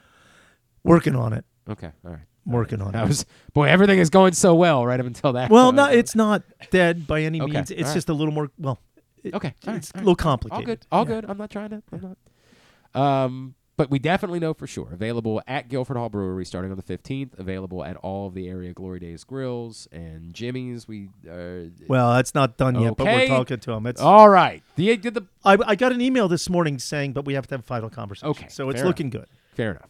Definitely Guilford Hall Brewery. Definitely all the Glory Days locations, Correct. and more to be announced. Goose Flights beer. Um, Very excited. Awesome. Very Awesome. excited. I think Thank it's a you, really Glenn. neat thing. Appreciate it. All right, we're gonna wrap Have up. a wonderful vacation. Thank you, sir. Thank you. We're gonna wrap up this week. On a boat with eight thousand children. It's gonna be something. I'll get my voice back on. You know what Sunday, that and? I'll lose it all over again. That is a party prison, is what that is. I think that's a fair way of describing it. All right. Um, we. Uh, oh, oh boy. Oh boy. Oh my God. oh my God. We almost went off the air permanently. Holy hell. John Coulson was trying to take out the whole show. Tripped on a wire and. Tighten that up after this. Yeah, let's tighten that up. Let's do something about that. Holy crap. I was like, what's the next thing that's going to fall? Notice my reflexes. I did nothing. I continued to host the show. Broadcast professional. All right. Uh, no Project Game Day this week because we, yeah, it's just kind of a meaningless game, and we don't know when people are going to start checking out on the game. It just it didn't make sense. But we will be with you for the postseason, brought to you by AJ Michaels, Superbook Sports, and HelpMyGamblingProblem.org for Project Game Day at Facebook.com slash PressBoxSports or YouTube.com slash PressBoxOnline. We are indeed winding down for a Friday edition of the show and for the week. Thanks everybody from Pressbox, all of our great sponsors and partners, including Live Casino and Hotel, Mother's North Grill, AJ Michaels, Guilford Hall Brewery, Royal Farms, Costas Inn, Superbook Sports, The Green Turtle, your local Toyota dealer, buyatoyota.com. Thanks today to Louis Riddick and to Bo Smolka. We'll get it up in the greatest hits section of the Oh my God, it's so good. tab at glennclarkradio.com. Have a great weekend. Go Ravens. Go local hoops teams. Duke sucks. We wrap up today's show with segment number three of the Tyus Bowser Show featuring special guest Malik Hamm. Third and final segment. It is the Tyus Bowser Show from Mother's North Grill and Timonium. Press Box 1057 The Fan. Glenn and Rita, Tyus, and Malik Hamm. It is uh it's been a lot of fun tonight. We love Mother's North. Thursday nights at Mother's North. DJ from nine to midnight, and then Friday and Saturday nights, live music every week here at Mother's North Grill. In They gotta have a day party. I'm too old for nine to midnight. Really? Yes. I see you still be going outside sometimes. And I be home by 10 o'clock. What are you talking about? 10 o'clock. Yeah. That's kind of early. I'm an old lady. If you would have said like 11, No. 11 30, I've been like, okay. No, I, I want day part. I want four to nine. Oh, you like Mothers, day parties. You got this nice little area over here. Do something Well, from that's four why- to nine. That's why Chris is throwing the morning brunch party here. This in is true. So I'll- Wake and bake. I'll go to Chris's. party. There you go. That's where it's at. Yeah. That's where it's at. All right. So we teased it before the break. I've heard some stories. Some of your uh, former lacrosse teammates have checked in Malik Hamm. Yeah. Uh, in fact, one of them, my buddy Carson's here tonight. And then I heard from Nikki that when you were a freshman playing lacrosse, you were like six times bigger than everybody else that was playing. And everyone was legit terrified of trying to match up with you when you were on attack. The history of you and playing lacrosse, because when we said it, Tyus's reaction was like, Yeah, yeah. What? What? You were, and we can, I think we can all say it out loud. Not a lot of black people playing lacrosse, right? That's Yeah. right. Uh, uh, it's growing. It's growing. I, agree know. with I that. know a couple coaches, and I I, completely agree. Mhm, it's growing. Kyle No, he Harris- right. though. Yeah. He right though. No, no, but in Maryland, lacrosse is very, very big, and it's growing in in um, inner city schools for sure. Kyle Harrison, one of the greatest lacrosse players of all. Jim Brown, one of the greatest lacrosse Yep. players of all Heard time. about that. So, what was your background? Why lacrosse? Like, and how much did you love it? I mean, like for me, like I always like physical sports for real. So like when it came to the spring, like everybody mostly did track and like track and field, but I kind of went to the lacrosse field. And I gotta give a lot of props to my coach, Coach uh, Coach Merck, and well Anthony Ryan, Coach Anthony Ryan. He was the main reason why I kind of stuck with it because I played uh, I played my eighth grade in the eighth grade uh, just for a little bit just to try it out. And uh, I didn't play when I first got to high school, but uh, Coach Coach Merck kind of put me back into it, and he put me at attack, and uh, I just liked it because I could be like it was like a physical sport I could play kind of outside the football season. And I mean, they, and you could literally back everyone down. Oh, There was yeah. a bunch of dudes that look like me, and you were like, "Haha, enjoy. like definitely. But I will say, like, so uh we was when I went when I played for City, we was good in uh like when we played other city schools, like we was always good. But when, when we went to the county, like they they you had teams that have been playing with each other since they was like uh, kindergarten and everything. So we kind of always lost. But I mean, yeah, I, they just kind of threw me the ball at attack, and I just kind of just play football out there, just trying to chuck it. I want to ask. Is there anything that translates from lacrosse to football that you could that you could you know use that you can cross reference in either sport? Oh yeah, for sure. So like, uh, especially at my position, like being an edge rusher, you kind of like if you pl- play across, you know how the crease is. Especially if you like at attack, you kind of how you gotta. Especially, I play real close to the crease because I just tried to back people down. But you gotta kind of go around the little uh, circle if you don't know what I'm talking about, and you I gotta you gotta huh. I don't, but I'm Yeah, listening. I'm so listening. Though. Basically, I'm a. It's it's gonna be quick, but I can explain it. Basically, don't you know the goal in lacrosse? Yeah, uh-huh. And you know how it's like a circle that the Yeah, I know that. So basically, if you are on the opposing team, you can't go inside that circle. Okay. So it's kind. Don't you know how we run the hoop? Yeah. It's kind of basically that. That's kind of what I did. Basically, Okay. I just basically ran the hoop, bend around the. I try to treat it like bending around the edge and just trying to lay up the ball into the into the hoop. And yeah, This people is- was kind of always smaller, smaller than me. Rita, I gotta say, this is officially one of my favorite shows ever because Tyus is over here looking like me, like didn't know who any of the Baltimore rappers were. Here's Malik talking about lacrosse. He's like literally like, dude, I don't know. I have no. Had you known anything about lacrosse before you arrived in Maryland? Absolutely. Okay. I used to watch the championship. I always knew about Johns Hopkins being Really? a Yeah, major Hopkins lacrosse did. team. Um, I know they used to have the championship at the uh, At M&T Bank Stadium, yeah. Yeah. So Yeah. I mean, I watched it. I was always interested in it, but I just never knew like the actual rules and the what you say the arc. Yeah, What'd the- say, the crease, they the call it- crease. Yeah, I know. I know what the crease was and all of that stuff, but I've always been interested in lacrosse. Man, and, Absolutely. and the terminology, because I call a lot of lacrosse, like the terminology is other, it's otherworldly. Like you are using language that you would not use in any other. Like if I said a fogo, would that mean anything to you? Mm, Fogo the child. That's Yeah, there you go. Exactly. And, that's- That's and you know what? Oddly, that's exactly what I was referring Yeah, to. So you nailed it. Exactly. You nailed it. Um, you mentioned the co- the college championships. Obviously, there's another college championship coming up. Michigan and Washington next Monday night. I, I noticed. Is there any part of you that cares at all, like because John's brother is the coach at Michigan? Do you feel any like A connection, you mean? I'm kind of I'll kind of root for them because John's brother is the coach, or does that not do anything for you at all? I don't think that does anything for me. I think it's great to see, you know, two brothers that's doing great and fantastic things, especially in the sports world. But um, I mean, I grew up in Texas, so I was rooting for Texas, but I like Washington. You know, I'm always a big fan of the underdog. Michael So Penix is unbelievable. yeah, great player. Penix So is a good I mean, I'm kind of rooting for the Huskies to win it all. Yeah. That's just me. But I have a ton of respect for Michigan. I mean, they're super dominant right now. And like I said, it'll be great to see, you know, Harbaugh win the championship as well, you know, just to kind of bring on that legacy. So What about you, Malik? I mean, like I just feel like there's a lot of like I not not necessarily like I'm not playing in the game, so I'm not like oh they're to win, but I just feel like there's a lot of connections with Michigan right now, like with Harvs. Is a couple of good players that they got that's from you Derrick know, Moore, who made yeah. that tackle at the end of the game. Definitely, it's, they got some players from here, and uh, that's I kind of I'm secretly rooting for them. Like in the- Okay. in the long run. Okay, that's I ain't I ain't gonna uh, get too upset if they lose, but uh, that's who I'm. Uh, Maybe if you tell everybody you're rooting for Michigan, it means more playing time next year, right? Yeah, And Mike, Mike Macdonald went there as well. Right? no, Like- he don't like that. There's some real connection Definitely. there. I'm definitely rooting for them though, for sure. When you look at the, the the current landscape of college football and the bowl seasons and how you know everything has changed right you know there's kids opting out there's been a lot of conversation about Malik's like, I wish I would have had that option.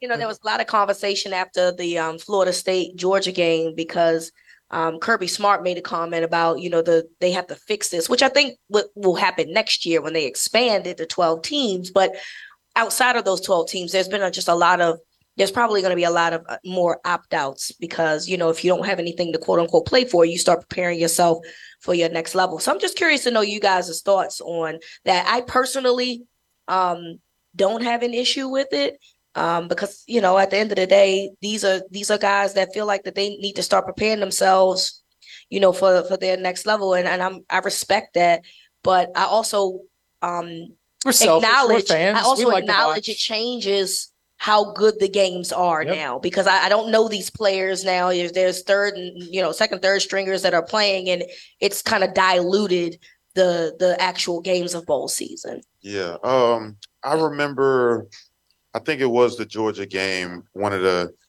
one of the announcers kind of spoke on that situation with, you know, guys leaving out. And uh no, I think it was during that USC game where one of the receivers had declared for the draft, but he ended up uh playing in that that bowl game as a way of, you know, adding film to his Yeah. resume and Yeah. things like that, where he was like, you know, I respect that. And then at the same time, I also respect, you know, Caleb Williams' decision to sit out because he's going to be the potential, if not the number one draft in the NFL. It's kind of like what we were just talking about with the final regular season game for you guys, right? Right. Like, why are you risking getting Right. hurt? Exactly. Exactly. So I mean, you can understand from that standpoint where, hey, this is a business decision. This is a lifelong generational decision for me and my family to live out my dream and to change my entire family's lives, including myself, where you have to make that decision to be like, you know, I'm just gonna sit out of this. It's nothing personal. It's nothing, you know, as far as the team, I'm sure the team understands that. But you also have guys that you respect that is declaring for the draft, but it's like, I want to end this off the right way, or I still got stuff to work for. And I feel like if players go with that mindset instead of just being like, yeah, I'm just not gonna opt out, and you really ain't working, especially if you're not like no first, second rounder. I mean, you honestly need to be, in my opinion, need to be playing in those games. Right. I mean, my senior I was in the senior bowl. I was, you know, in all that stuff just because I come from a small school. I mean, it wasn't small, but I mean, I still want to use that opportunity to up my draft stock. And from there, it helped me from whatever that they said from a fourth, fifth round draft pick to being a late first, early second. And I can definitely tell you, being in those, being in those little things helped me, you know, in the long run. So I just feel like, you know, guys, unless you're a first or second round draft pick, solid, like you know for sure you're going first and second round.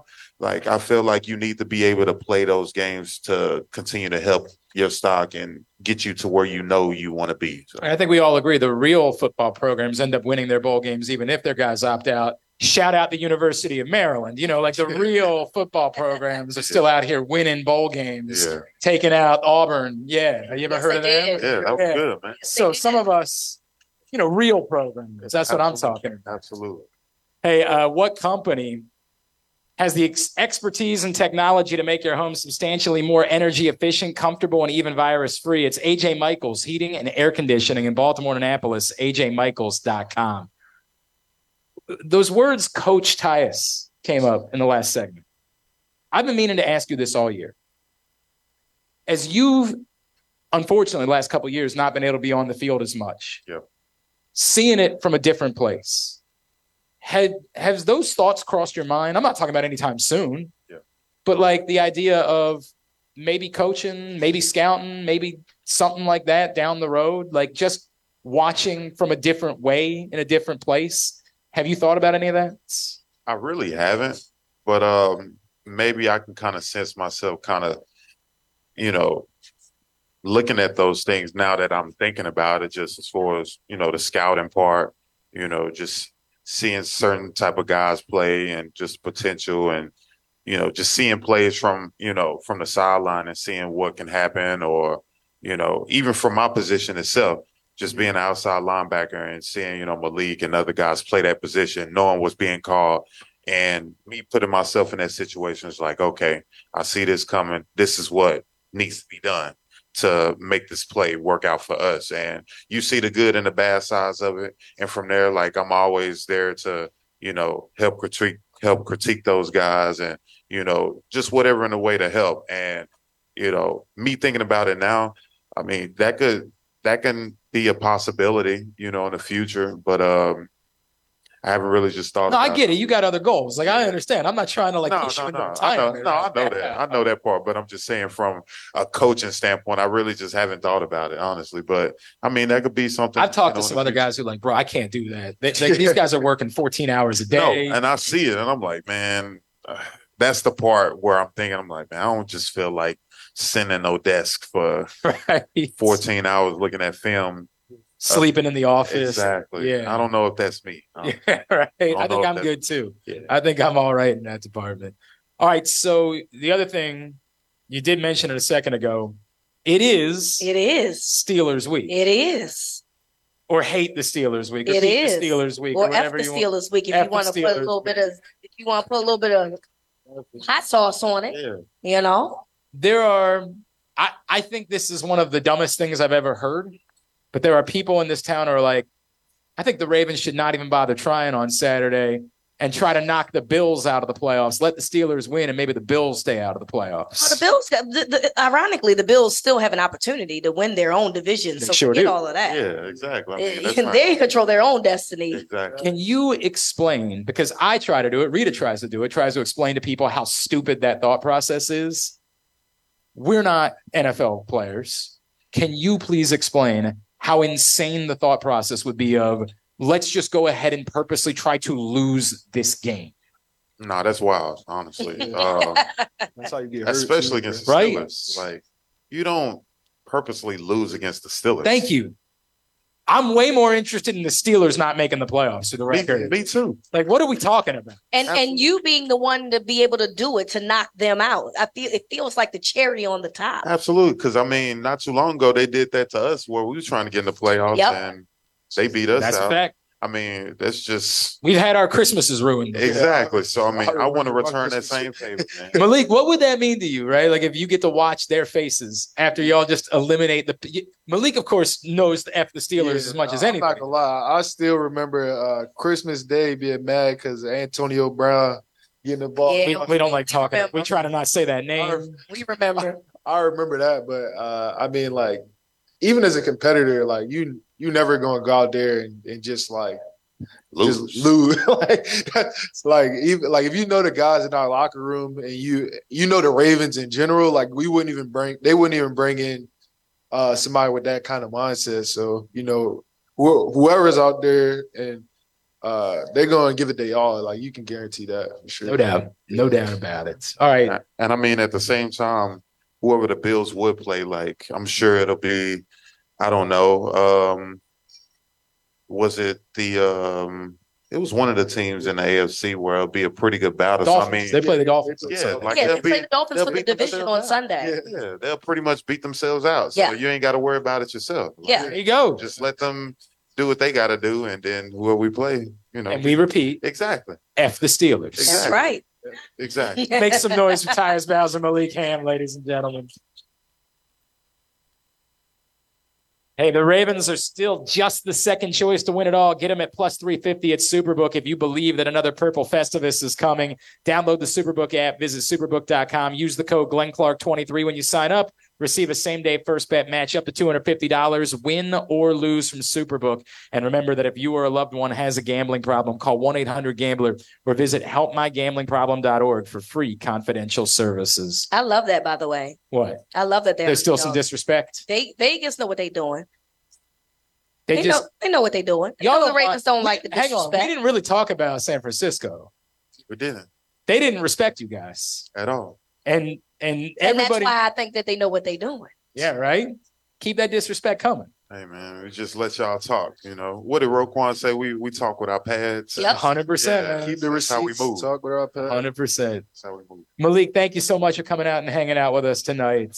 No, I appreciate y'all. It's been a it's been an honor for real. It's been nice. We've been trying to make this happen all season long. We love Malik. He's awesome. Yes. And um, you know, as much as we love everybody, it really does mean more to us when we see one of our own living out dreams and getting that opportunity, man. So Appreciate it's that. it's incredible to see. Yeah, and we wish you uh, so much success here in Baltimore. Hopefully in 2024 and beyond. oh yeah, for sure. Appreciate that. Tyus, love you, bro. Love you too, man. Always appreciate you. Don't know if we're going to be able to pull it off in the playoffs. We're not giving up hope that we couldn't do another show. We just don't have anything scheduled at the moment. So stay tuned. If we can make something happen, we'll make something happen.